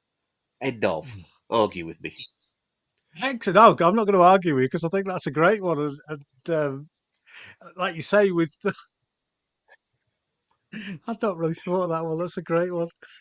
oh, oh dear. And that's what I love about this bit because people keep coming up with stuff, and I, I, I thought six weeks, uh, six episodes, it had gone. Room 101. Uh, but yes, uh, and that's the that's the thing now, isn't it? Back in back in the day, when you had plastics or you had a limited supply of um, figures within a range, every figure in the unit would be the same, wouldn't it? Um, Yep. uh, Or you know, your pike would be doing one thing and your shot on the side would be firing or whatever. Um, but now, like you say, ev- everyone seems to have forgotten that there's a drill book. Yeah. Um, I spent, again, for my own English of War range, I sat on the sculpture because I knew exactly what I wanted. The drill poses are right. Uh, I've got musketeers firing and loading. They're in the right place at right. Spent ages doing that. Yeah. And then I go to pick it up in a glossy magazine, and all these guys sort of like waving the muskets round and shooting moles or, yeah, trying to spot aircraft. Oh, goodness sake. Yeah, at least when I have, at least I, I, when I do, I, I mean, I'm guilty of that on occasion. I have to say, but I do try and make it like a, um, a bit of a diorama in that the guy shooting isn't shooting the guy in front of him in the back of the head. so I've seen that quite a few times. Yeah, yeah, exactly, exactly. I'm, I'm sorry, I'm, I'm, I'm getting all all frustrated, agitated now. It, it's, it's offending my wargaming self. It's offending my reenactment self. You know, I, I need to, I'm gonna have to go out of the room and just calm down. Oh, brilliant. You see that that's why that's why I enjoy Room 101 because my guests, when they get into it, it's something that's personal to them and they just absolutely hate it and they really just go off on one. And it's like a Henry Hyde went off on one. Oh, it was fantastic. It's brilliant. I really it makes it really because we we we can have we can have a passion in this war game in, in this hobby without hating people but you could Yeah. you can have pet peeves that really annoy you and wind you up that are just yours and it, there might be a little backstory behind it or whatever but yes that is a, that is an excellent one. I do like that one. Thank you very much for that pete. Uh, and You're most welcome. and then f- finally on the uh, on the uh, this little section of features is a, is the desert island war game on radio 2 you go off on a desert island and you choose a, a number of records to take with you. Um, so we're going to take a game a desert island game and it's a war game. It can be a board game a tabletop game no limitations to figures or anything. They want just a game that you means something to you that you want to take with you. So what would that be? It's probably Kingmaker. kingmaker? Excellent. I, I played it to death while I was at university, and I haven't found four like-minded players since then. And another new version has come out. And I'm going to get that. It's such a brilliant multiplayer game, and um, I love multiplayer games like that. So yeah, Kingmaker for me. It's it is it is an awesome game and a classic, and we are very similar to yourself. I played it to death at university. Uh, and I think it was the Duke of Clarence. who Always got killed. He never survived. Well, or the, in the desperation where you knew you got nothing, if you just put your, your little 10 point noble against the biggest stack on the board, Yeah. for some reason the odds were always with you and you killed everybody else. uh, I've got that. In fact, you can see it behind me. Yeah. There. Um, there, Yeah. yes. Yeah, I can just see it peek poking. Yeah, okay. yeah. Excellent game. Excellent game. And um, you can take a book with you, um, other than a religious book of your choice. Is there a particular book that you'd like to take with you to the desert island? Yeah, I'm a, it's a two volume Oh, book. Am I yeah, right? yeah. Two volumes is good. a book that came out a couple of years ago. It's called The Great North War Compendium. And it is absolutely bang full of fascinating articles about the armies, about the history of the period, about all sorts of odd things and individuals within that. It's a brilliant, brilliant book. Mm.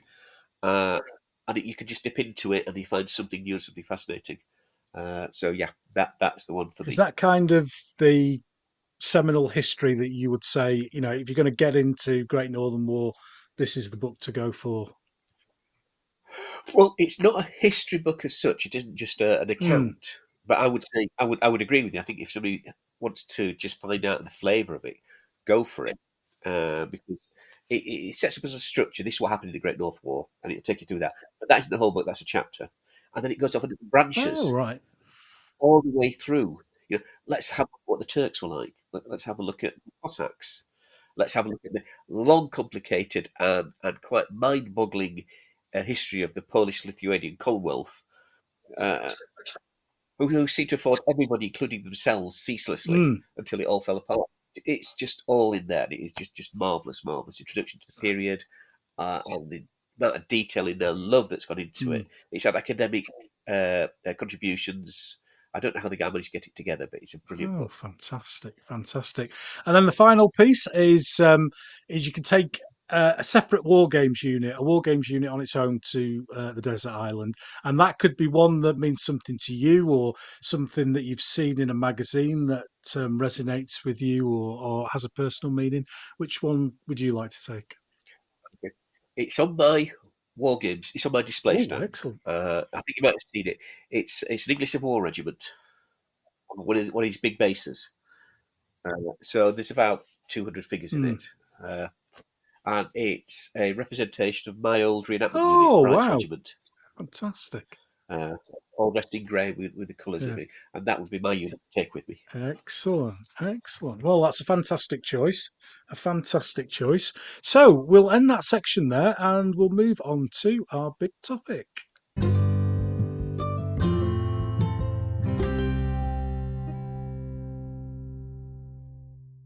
Okay, it's time for the big topic, and uh, we're going to talk to Pete about uh, Baccus miniatures and six mil in general, and uh, the uh, show that he's got coming up in a few weeks' time called Joy of Six. So, I suppose the obvious question to get us off uh, started is we've we've had a bit of a potted history of your uh, wargaming.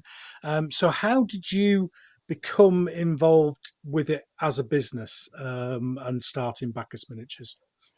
Ooh, okay. Um, I've actually covered this on other people's podcasts, Yeah, so uh, uh, but give I'll, us a I'll- give us a I'll give you a potted history. Potted yeah. Yeah, okay. Um, during during the sort of like mid nineteen eighties, um, I I was out of a job, and I started making something, uh, making buildings because I, I enjoyed making big twenty five mil scale build, buildings, um, beautifully detailed, I'm trying to flog them, and nobody would buy them, not for the money I wanted. Uh, you know, you, you'll be offered a fiver for three weeks' work. So I hit upon the idea of making one model, making a mold from that model, and then selling a resin cast from it, which seemed to be a better way of doing things. But because I was on the dole, uh, my, my, my funds were very limited. I just couldn't afford the amount of rubber, because it's expensive stuff, and resin to, to start doing that practically. Uh, and then I, I thought I'd do it in 15 because, again, that's a scale I'm very familiar with Yeah. My file leader stuff was in 15. I worked in 15 before. And uh, again, just the economics were working against me. So, very reluctantly, I thought I'd have a look and see what was around in six and see what it needed. So, I made some six, six mil scale buildings. That's how it started. It, it's as simple as that. I, I never set out to do six mil as a scale. Yeah. And if that hadn't happened, uh, you'd be having a conversation with me about 28 mil stuff, and I'd be despising all the little stuff. You know, history works in strange ways. yeah. Uh, through a fairly convoluted process, I, I, produced a little range. I carried on selling that when I did get a job. Uh, I worked with a guy who helped me start making some figures. Uh, I I, st- I, split from him and set up my own independent figure making company with me doing the sculpting. Uh, and to be honest, to start with, because I was actually earning proper money uh, at my proper job, Baccus was just an outline, an outlay for, for me to sculpt. I could sculpt and make something, and you know, I made the armies I wanted. So it's a no surprise that the first two armies that I produced was an English Civil War army, Yep.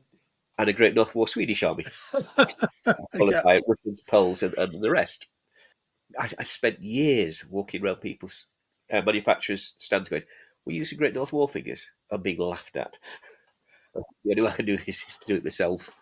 Uh, so, yeah, I uh, did that. And, and that's really how it all started. It, it was it was by accident. It was something which was a part time thing for a bit of pin money, and I say because I enjoy doing the sculpting, get my sculpts out there and, and, painted and on the table because it's, it's very satisfying having an army where you know that you've actually produced it beginning to end, and and, and that's that's quite a buzz. So that so that sculpting process then, um, is it something that you tried before? Be, you know, it's not something that you would naturally have a go at at school or something. So how did you realise that you could sculpt? How can I put it? Right. Um, you remember I said I was working for a, a guy who just gave me a hand. Yeah. gave me metal figures? I was selling my buildings alongside the stuff he he sold at shows. He was selling 28s and 15s. Yeah, My little six mil buildings were selling really well, and I was selling fortification stuff like that.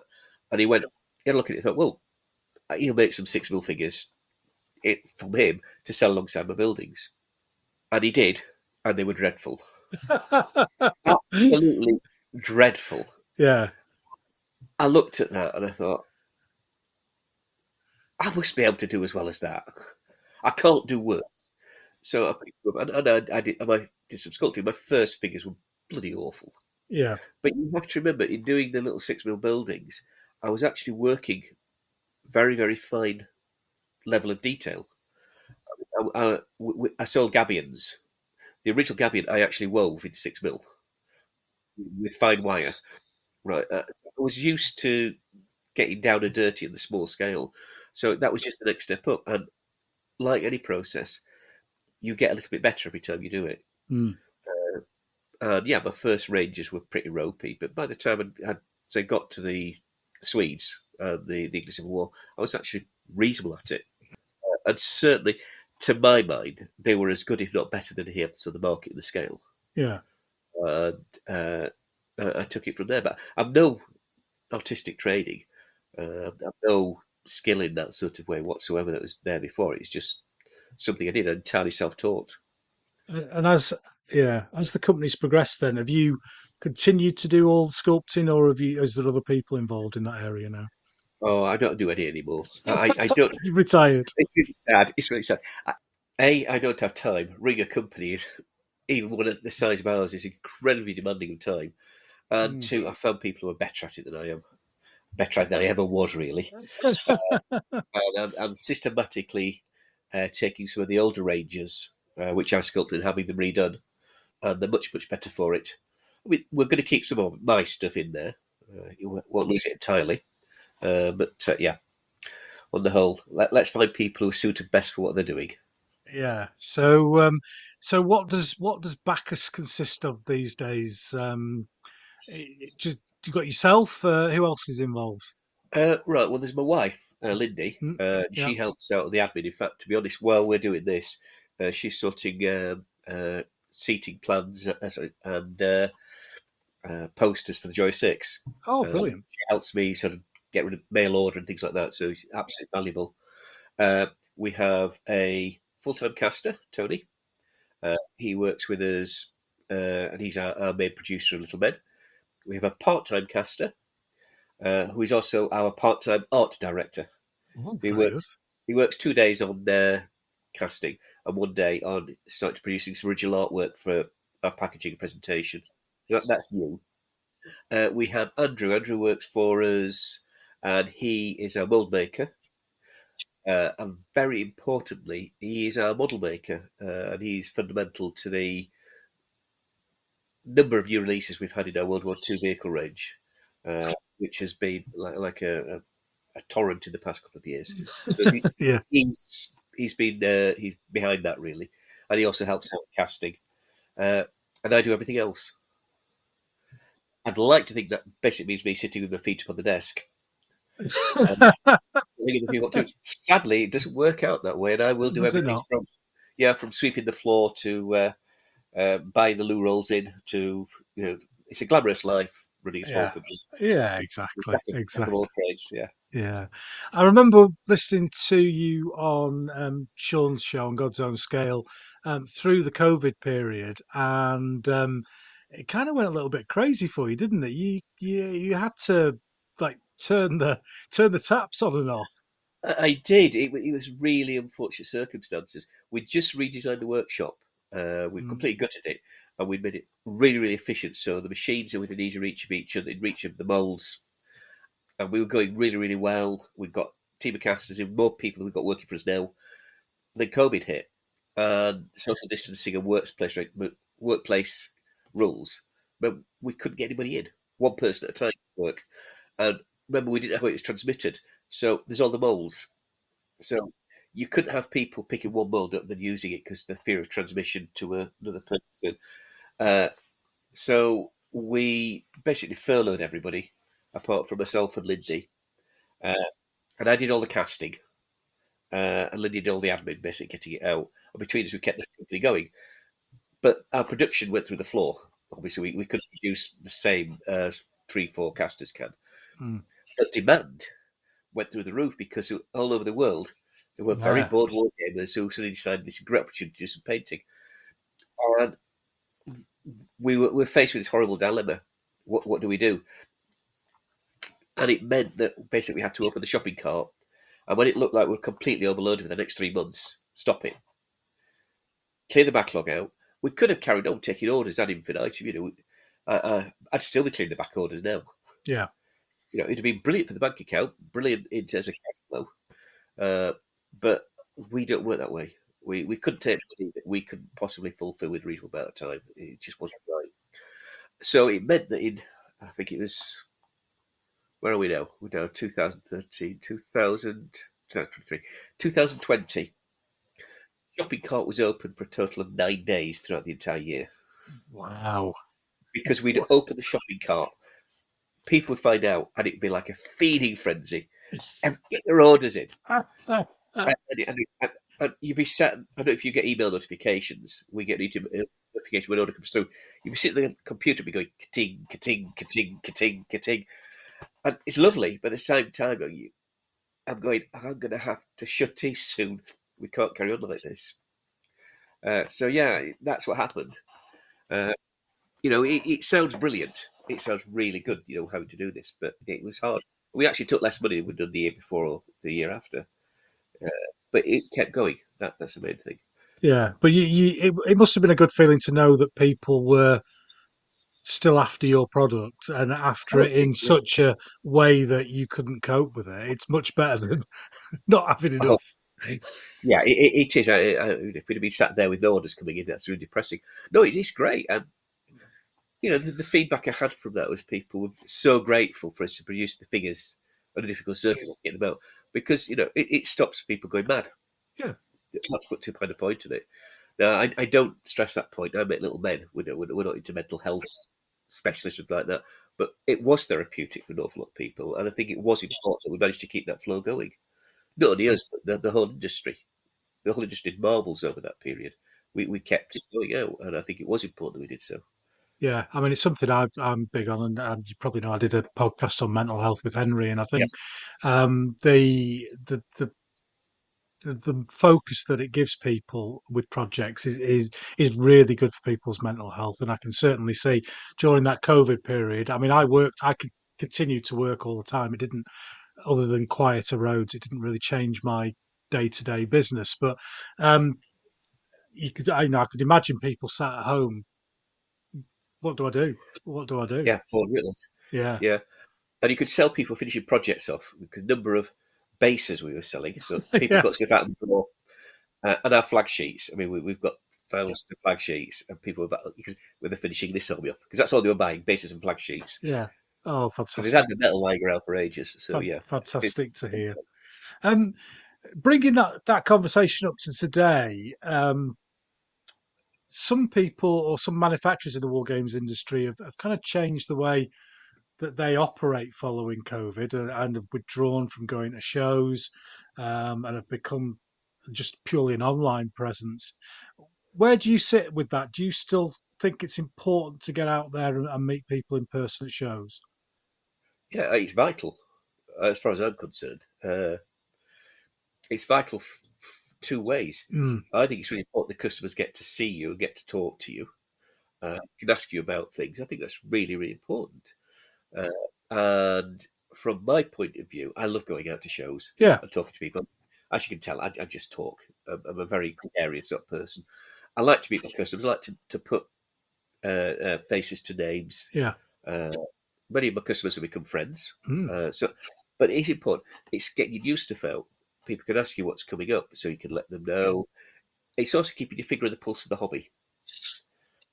We don't work in isolation with everybody else in this business. We are one part of a much, much bigger thing. So it's really good to go around to a show, see what's happening, observe what the trends are, find out what new products are coming out.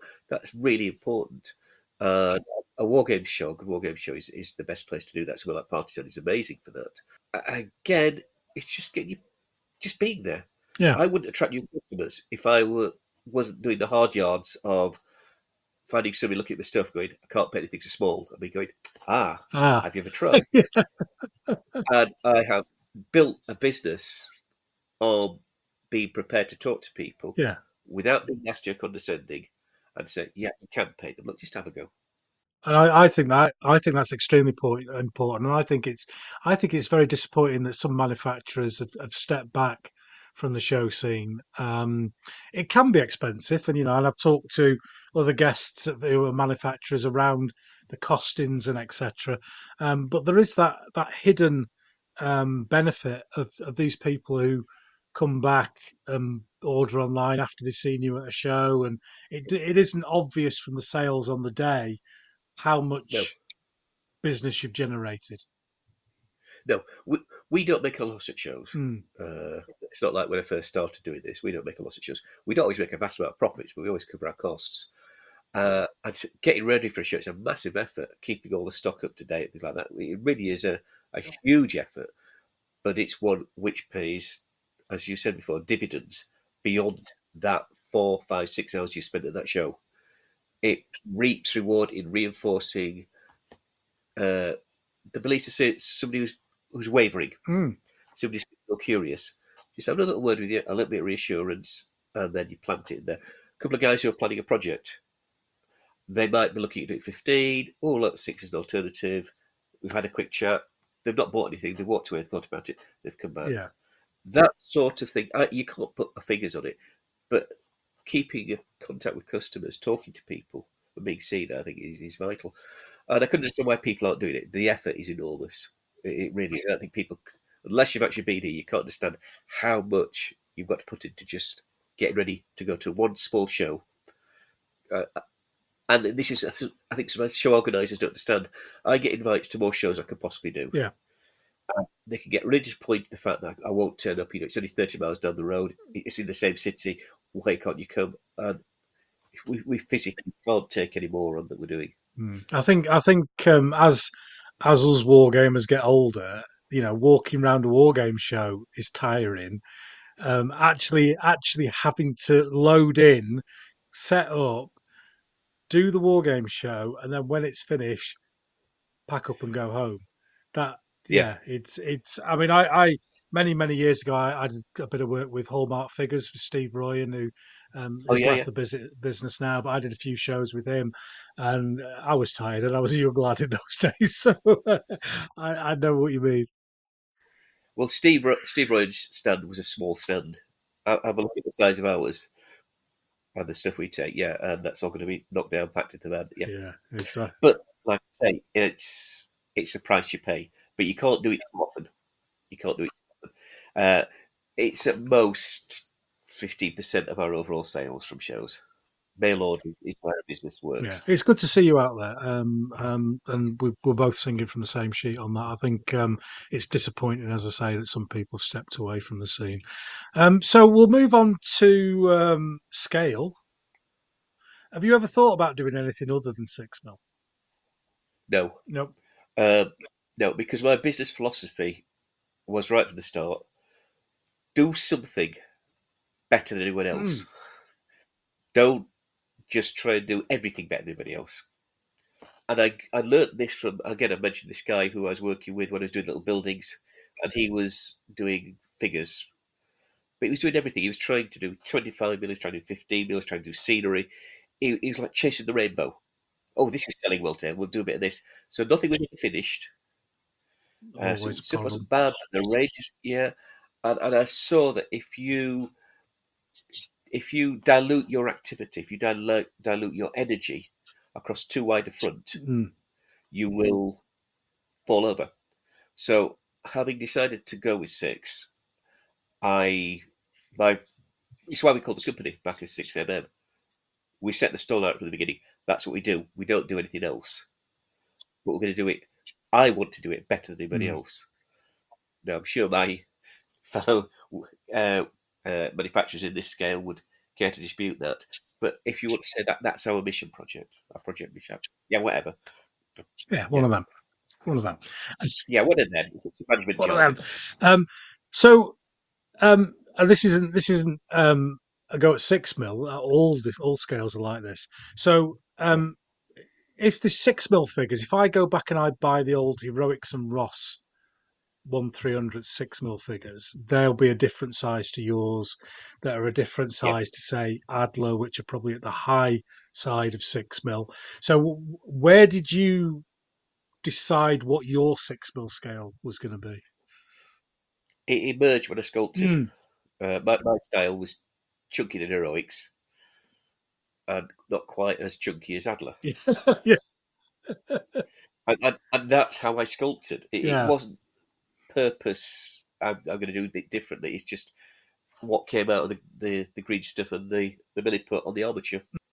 and it worked, and it worked. I've been accused this. You're making it non-compatible with everybody else's, so people have to buy yours. No, it's just what it's what I liked. Yeah, you enjoyed it. just what came out. Like, you, you- if you don't like it, you don't have to buy it. Yeah, You know? exactly, exactly.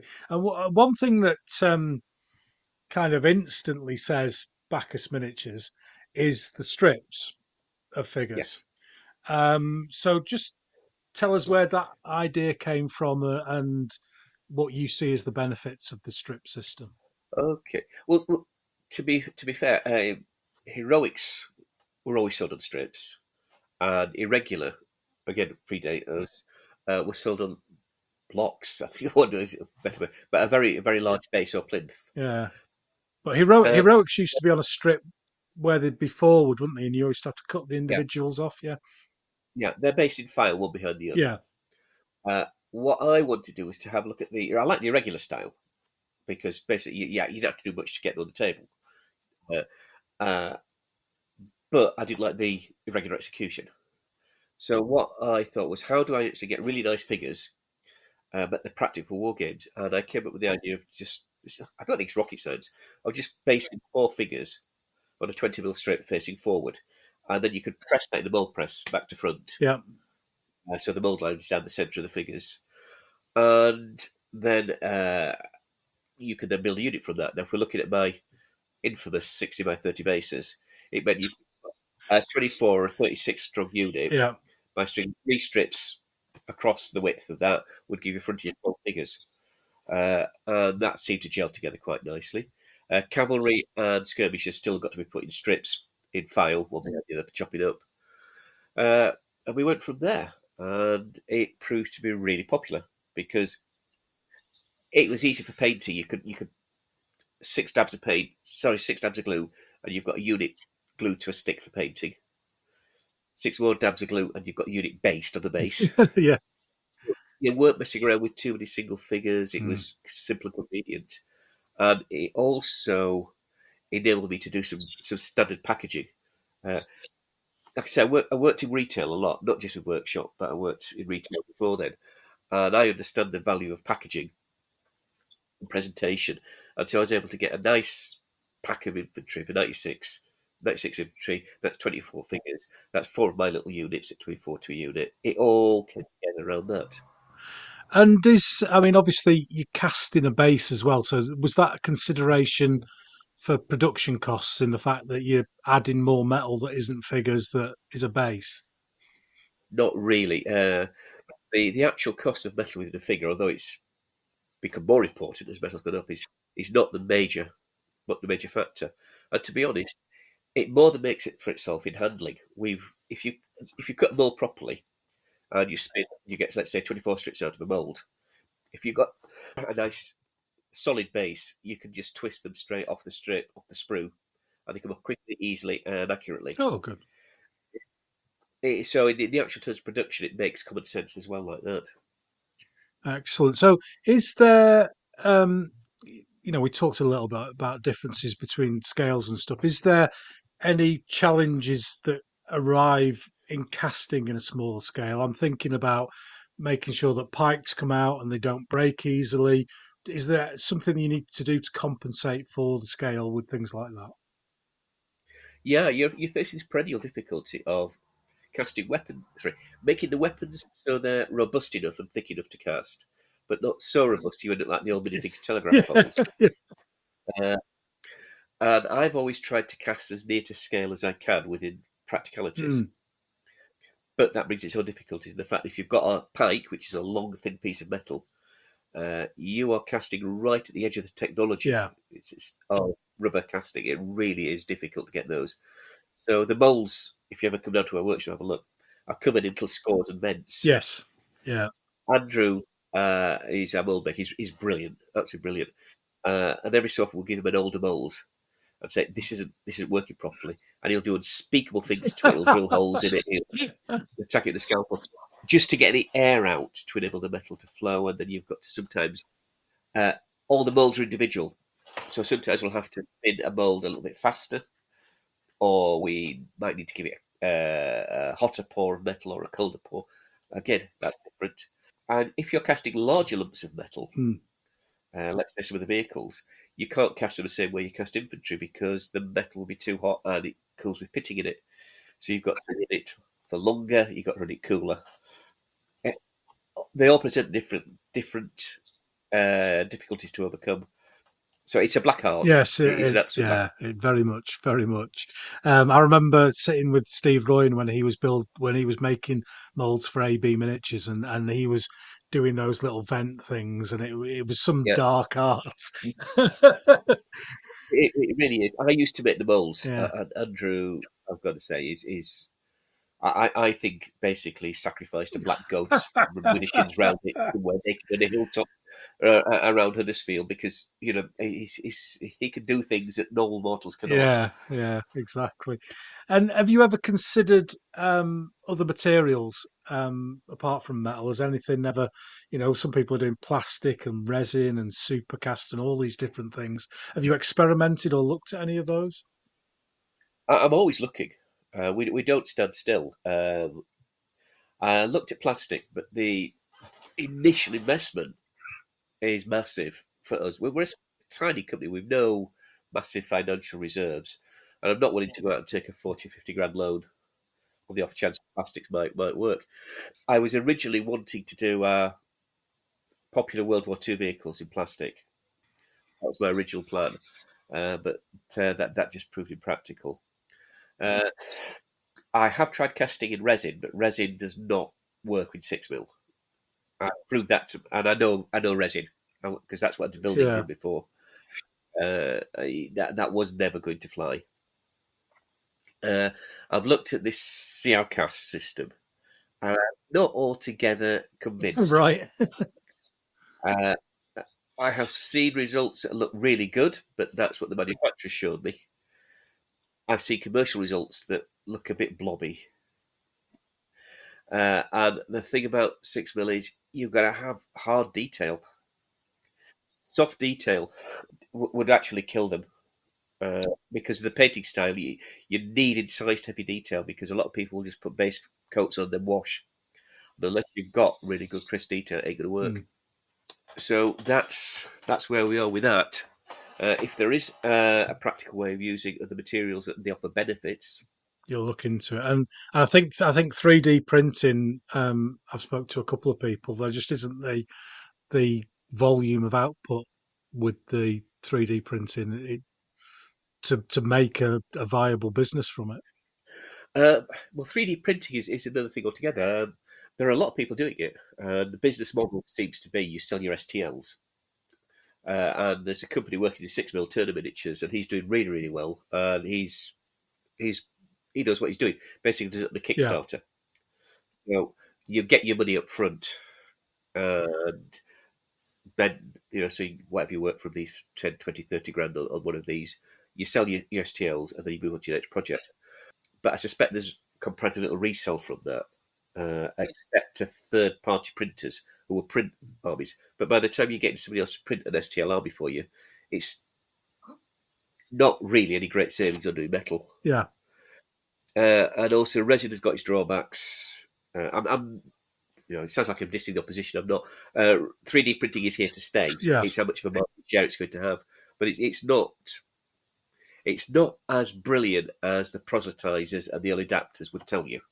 There are serious issues with it, uh, but yeah, The- as I- technology goes on, yeah. I think better. I think it'll be interesting to see how we go five years down the line and how Yeah. figures that are being printed now that cure with UV, how they react having been exposed to UV for five years. yes, I think yeah. that's. I wasn't going to mention that, but yes, Yeah, I think yeah, that- that's that's an interesting question.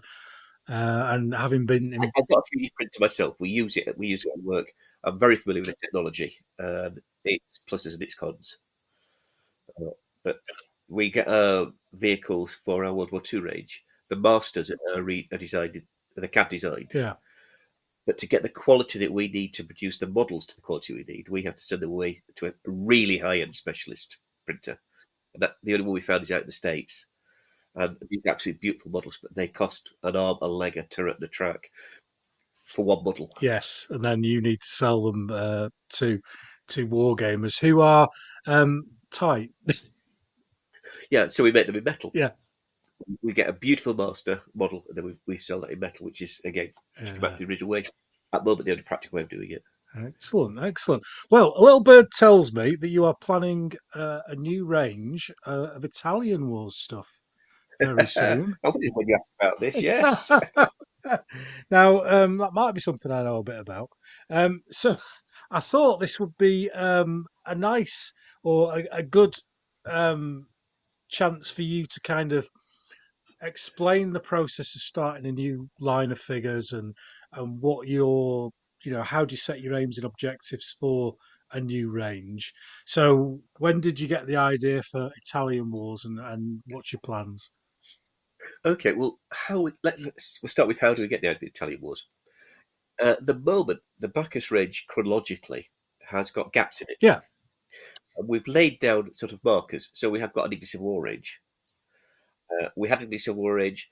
We had a Great North War range and a Spanish Succession range. And built last, God, last year, the year before, I filled that little hole Yeah. by producing uh, a mid to late 17th century range to join them together. Uh, we have a Wars of the Roses range uh, which we'll actually do for most of Western Europe at the same time. But we've now got this big gap between that and our English War range, and there's a lot of history they fill in there. Now, Italian Wars sits front and centre there, uh, and it is also a range which, if we can bring it to completion, to the completeness that we want, offers a springboard later Yeah, to just join up to this, uh, the early uh, 17th century, uh, prior to, let's say, the Condottieri. Yeah. Uh, so that's where the Italian War sits. Um, it's been a long-standing project of ours. It just takes time to get around to it. So that's the first thing. Now, the next thing is, is what we're getting into very, very shortly.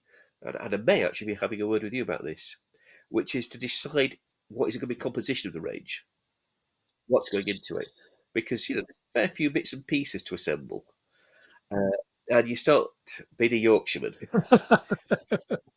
you don't start with the principle of what what can I do. yeah, It's what don't I have to do, right? Uh, so it's no use producing figures which, while interesting in their own right, aren't really going to sell or aren't really Mm, that necessarily too peripheral. Uh, uh, you've also got to identify figures you're not going to sell really well, and let's see what we can do to really give them a bit more oomph. yeah, So, for example, with the Landsknecht and the gendarmes, we're looking at doing something we've never done before, which is working with masters with separate heads and bodies, Ooh. Mm. so that we will have a multiplicity of uh, what's the word Vari- var- var- variations with that because it that is true the period. Yeah. uh, and that is going to cause a lot of technical issues. Uh, there's a lot of sculpting in there, but it will be worth it because we will have a definitive range in both of those. Not necessarily for everybody, but we will certainly be looking at those two key uh, key codes to to use that process. Uh, but you know, it isn't just the imperialists and the French. We've got the Spanish to do, and we've got the Italians to Yeah. do. But you might, I don't know, I might say, well, you know, what's the difference between Italian gendarme and the French gendarme? I love it. I couldn't tell you. If I judge that actually there's not a lot apart from the accent, then it's going to be one gendarme figure. I may find that we've got Milanese armour, which looks so much different to the stuff they produced in France, which is made out of bacon oil. I'm going to have to do two sets. Yeah. We don't know yet. Yeah.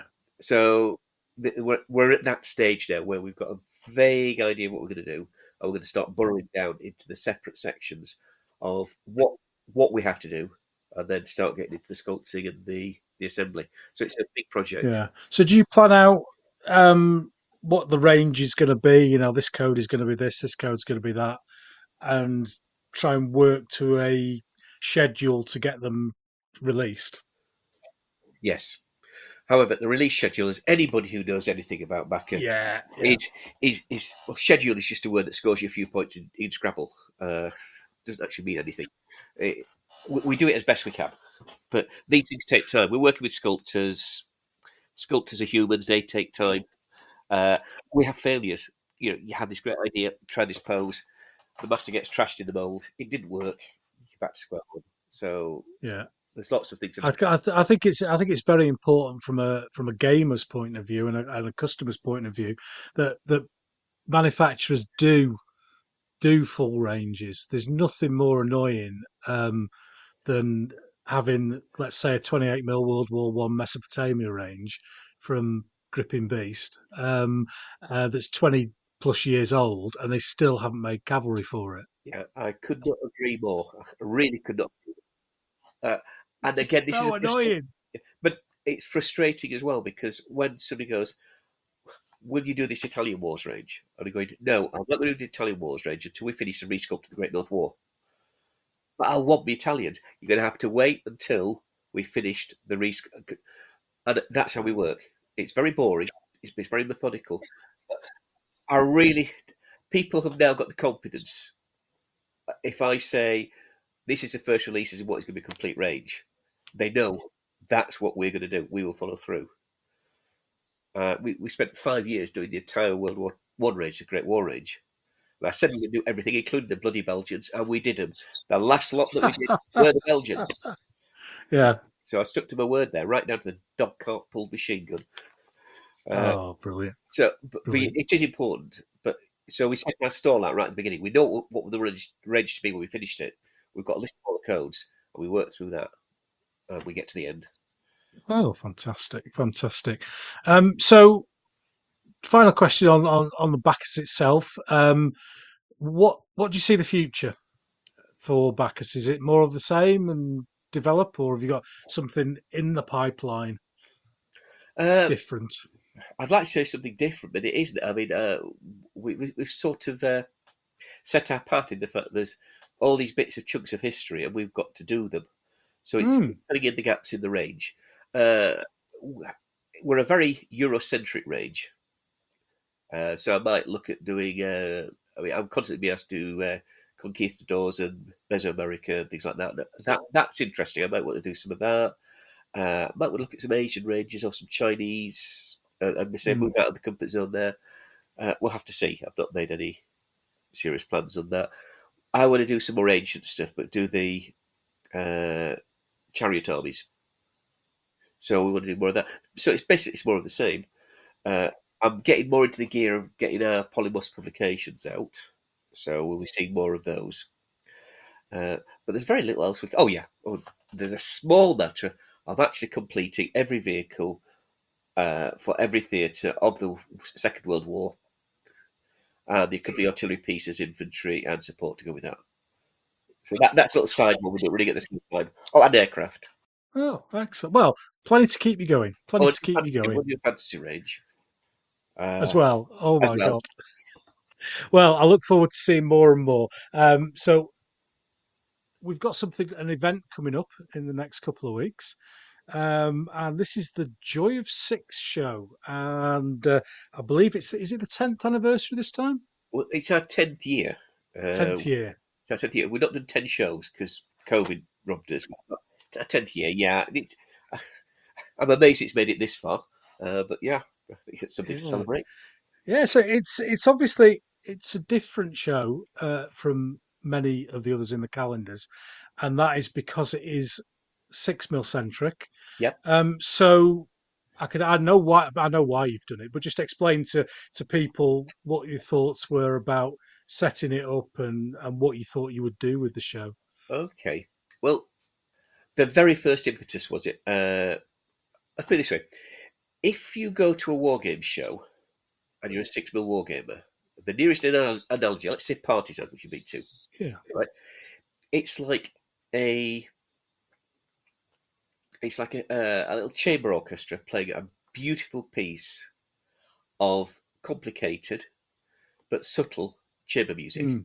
in a room full of 20 heavy metal bands with all the volume turned up to 11 Yeah. Yeah. And the only reporter being there from Kerrang.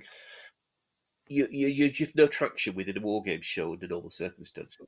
Uh, in a marvellous piece of lack of self awareness, uh, a respondent to my advertising for a, a previous Joy 6 show on a more general forum turned around and said he had absolutely zero interest in going to a war game show that didn't cater for his scale at any way, had no traders for his scale.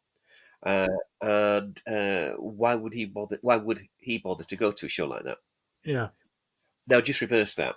If you're a six-year gamer, It, there's yeah. no trade fans apart from us. You know, there's no six-mil games, and when they do report it, there's there's nothing of interest. So my original idea was just a gaming day. Guys could get together, bring six-mil armies, play a game. I had the Baccus trade stand there, and to my great surprise, this Baccus gaming day suddenly found other traders because we all know each other saying, Yeah. "Can I come up and sell figures?" Well, yeah. Why? Okay. And say, I want to come along. I, I want to do a participation game, and, and you know, and, and I'd got this. By the time I'd finished the first Baccus Gaming Day, I'd got this little show, a, a miniature, even a miniature six mil show. So we did another one, and after that, we found more people to do more of the same. It grew. Mm. So uh, I had this long old idea of doing something like this. I thought, well, now's the time. We put together the, the first Joy of Six, and it was billed as it's, it's almost like a safe haven. Six mil gamers a place where everybody speaks a language. Nobody's going to ask damn fool questions. Uh, they can know that if there's trade stands there, there's something that'll be of interest to them because we were getting trade stands it wouldn't normally see. It was really appreciated. We did a few different things. We had uh, uh, a, a, what we call the, the Baccus Sunday Grill, Hmm. which is where I'll stand up in front of an audience and they can throw questions and rotten tomatoes at me, uh, which is quite fun. They try and catch me out. I try and avoid answering a question. yeah. So that that that's quite good fun. And we have a panel. We, we get luminaries from the hobby uh, to come and sit on the panel, and then people throw questions at them, and that is really popular. We've had some excellent guests on there as well. All the editors, the three editors of the big glossy magazines, have all been on our panel, and the show's just grown. Uh, it's, it keeps on. It's, it's a bit like uh, you know a, a, a, a snake. Every so often it grows a bit bigger. It's got Yeah. shed its skin and move somewhere else, Mm. and it's just amazing. Uh, the guys who put the games pull all the stops out. Some of these games are absolutely incredible. They, they would grace any war game show and get admiring glances or or write ups. They're just absolutely amazing. They really were too. I'm not going to say scared, apprehensive about doing this a normal war game show because it would show what sort of reception they get. Here, they're they're there, and there's people who are appreciative of what they're doing. There all day, looking to them, talking to them, asking them questions about it. So it's like a little safe haven for six mil gamers. But at the same time, I didn't want to make this a ghetto. This is a place we can all feel safe from the big bad outside, big scale figure gamers. They can all go away. I want to show what we can do at the small scale and why, why people should be taking notice of it. And some of the well, I, I don't know if you saw a picture of Per Broden's Poltava game. I was going to mention Per um, in in that he produces games that are absolutely amazing, and I had a good chat with him at, at Salute, and um, his games could grace any show, or in fact, I would say museum as well, because they they really are a spectacle and um, it's like a, a pin. Not a, they're a, they're a, a, something to aim for. And, Yeah. uh, and some a thing to, to aspire for, as we talked about earlier on, for, for many other people, and it's it, Per's stuff is fantastic to look at. It is, and the nice thing about it, and this is why I would contrast that with some of the best games you're going to see at parties. On Hmm. they even the best kids, rely pretty much on the same two or three things to get the wow factor. You know, the, either the number of figures or the quality of the terrain, or or you know just the quality of the painting and things. They rely on, on just those three three or four small things, and then they put them together. And so you get a lot of repeat of the same sort of high quality stuff all the way through. I'm not going to say it looks samey because it doesn't. They're very different games, but that's the same things on show. Per Broden's Poltava brought something completely different to the table. Yeah. You got the the spectacle, you've got beautiful terrain, but you got the terrain not just on the table, you got it with the setting of the surrounding area as well. So there was the battlefield was explained just in one single view. it was a tour de force. It was. But he's not the only one doing this. There are other people doing equally impressive creative games at the show. So, what I want to do is to actually get people who wouldn't normally use six mil, or even the six mil curious, as I call them, just to come along Yeah. and have a look, Yeah. and see uh, we can change their minds about what we can do.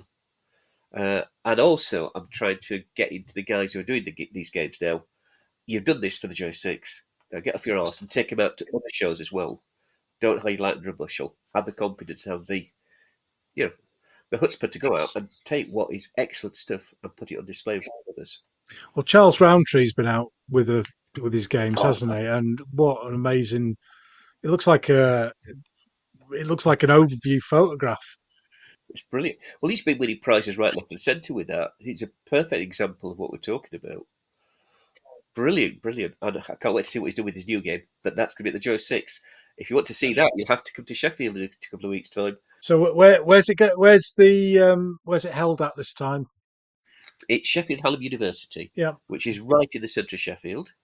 Uh, it's dead easy to get to, even with Sheffield's one-way system.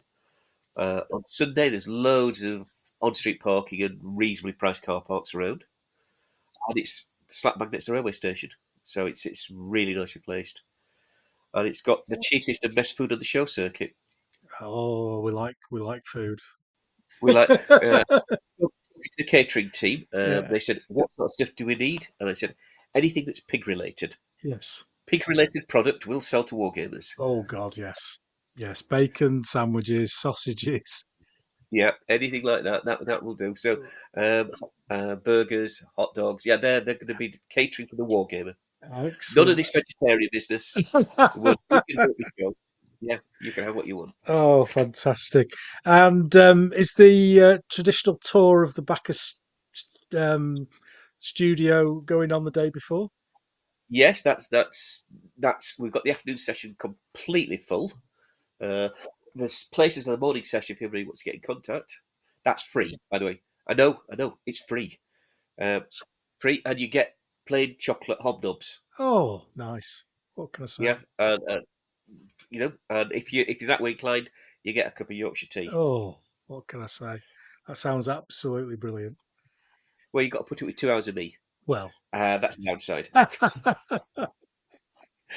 well, uh, I want to thank you for coming on the show, Pete. It's been absolutely fantastic, um, and uh, I'm glad we've had a chance to um, talk about the joys of six mil, the joys of big gaming in six mil as well. Um, Yeah. Because I think, uh, as we spoke about with Per and Charles and, and many others, you can do a fantastic big game in six mil, um, and ten mil and fifteen mil and twenty eight mil. Just You can, but you can't. You can't go yet, kid. can I not? because you alluded to this and you haven't done it. You mentioned the fact that I was probably the reason why you're doing this show. Oh yes. Oh, yes. Do you not remember this? Oh, I remember this. I, I think it's time for you to admit it. yeah, the um, sorry, the um, the the it was it was on Sean's podcast, It was and you were going on yes. about some bloke who'd done a 28 mil 8 inch howitzer, and how it was Yeah. just absolutely ridiculous, and uh, you could never use it in a game. Um, that 28 mil howitzer was mine. So there we go. And- It's your fault. and your reaction was, Well, I'd, I'd had a few whiskies at the time when I was listening to it. I went, hey, you buggers. Hey, bloody, I'm going to do a bloody podcast now about big games. so when it comes down to it, you are a creature of my creation. You are. I am. I am. It's your fault. 40, 44 episodes and it's your fault. Yeah. I'm not Frankenstein. What does that make you? A, a very poor man's Frankenstein. but yeah, no, I, it was. Uh, there was a number of podcasts around the time, and we were we talked about it earlier on. You know, with those, you know, everyone says, "Oh, it's a big game. You can't do that in 28 mil." Uh, and oh, you'll never fit that on a table. Uh, and oh, you don't want big units. And the, the it's it's a drive that's gone on in modern wargaming to the, towards the skirmish, Uh, 28 mil skirmish, and that was kind of what I was railing against, and, and very similar to the, what Sean was railing against with his six mil thing, and whatever whatever your bag in wargaming is, there's there's there's loads of people out there who do it because I was starting to think, am I the only person who does 28 mil big games still? I can't be. Surely I can't be. And then this podcast has proven me right because there's bloody thousands of them. Um, and it's a, res- a mutual respect for everyone's type of wargaming.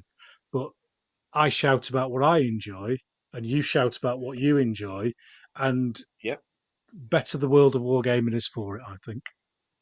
I think diversity is is, is the way ahead. Mm. But it's got to be tolerance with the diversity, which is what basically I've been Yeah. Unless doing. unless they're from that place over the hill, and then they can bugger off. Well, I'm going there, sure. Are you? Oh no. I've got at St Helens. Oh, is it Phalanx coming up? Where you were, wear your rubber gloves. Well, eh. Take some Yorkshire tea. Yeah.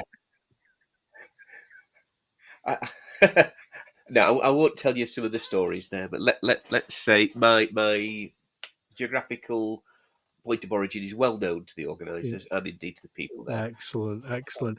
That sixty foot Yorkshire flag you fly over the top of your stand doesn't help, does it? Yeah.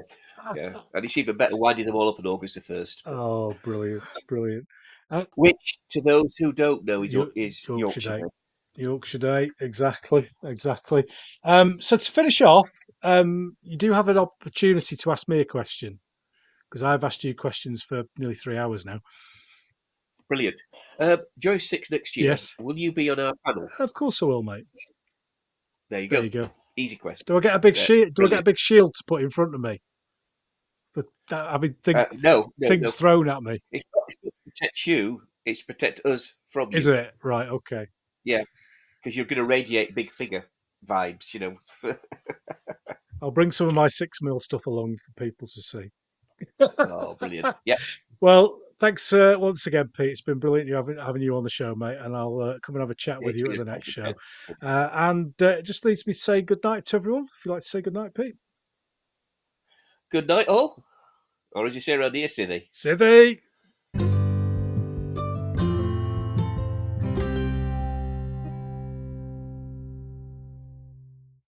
Well, everyone, I hope you enjoyed that uh, chat with Pete, and uh, very evangelical about the six mil scale, and, and rightly so.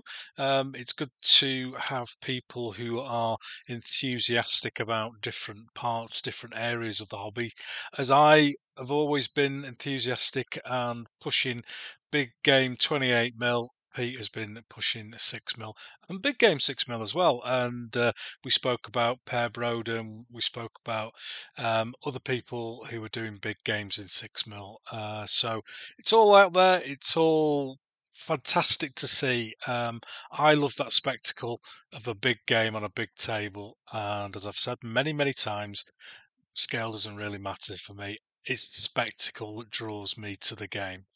So uh, that just leaves me to uh, say that uh, my next guest on episode 45, I'm hoping to be speaking to Mark Hides. And Mark is a professional painter with his company Conflict in Colour.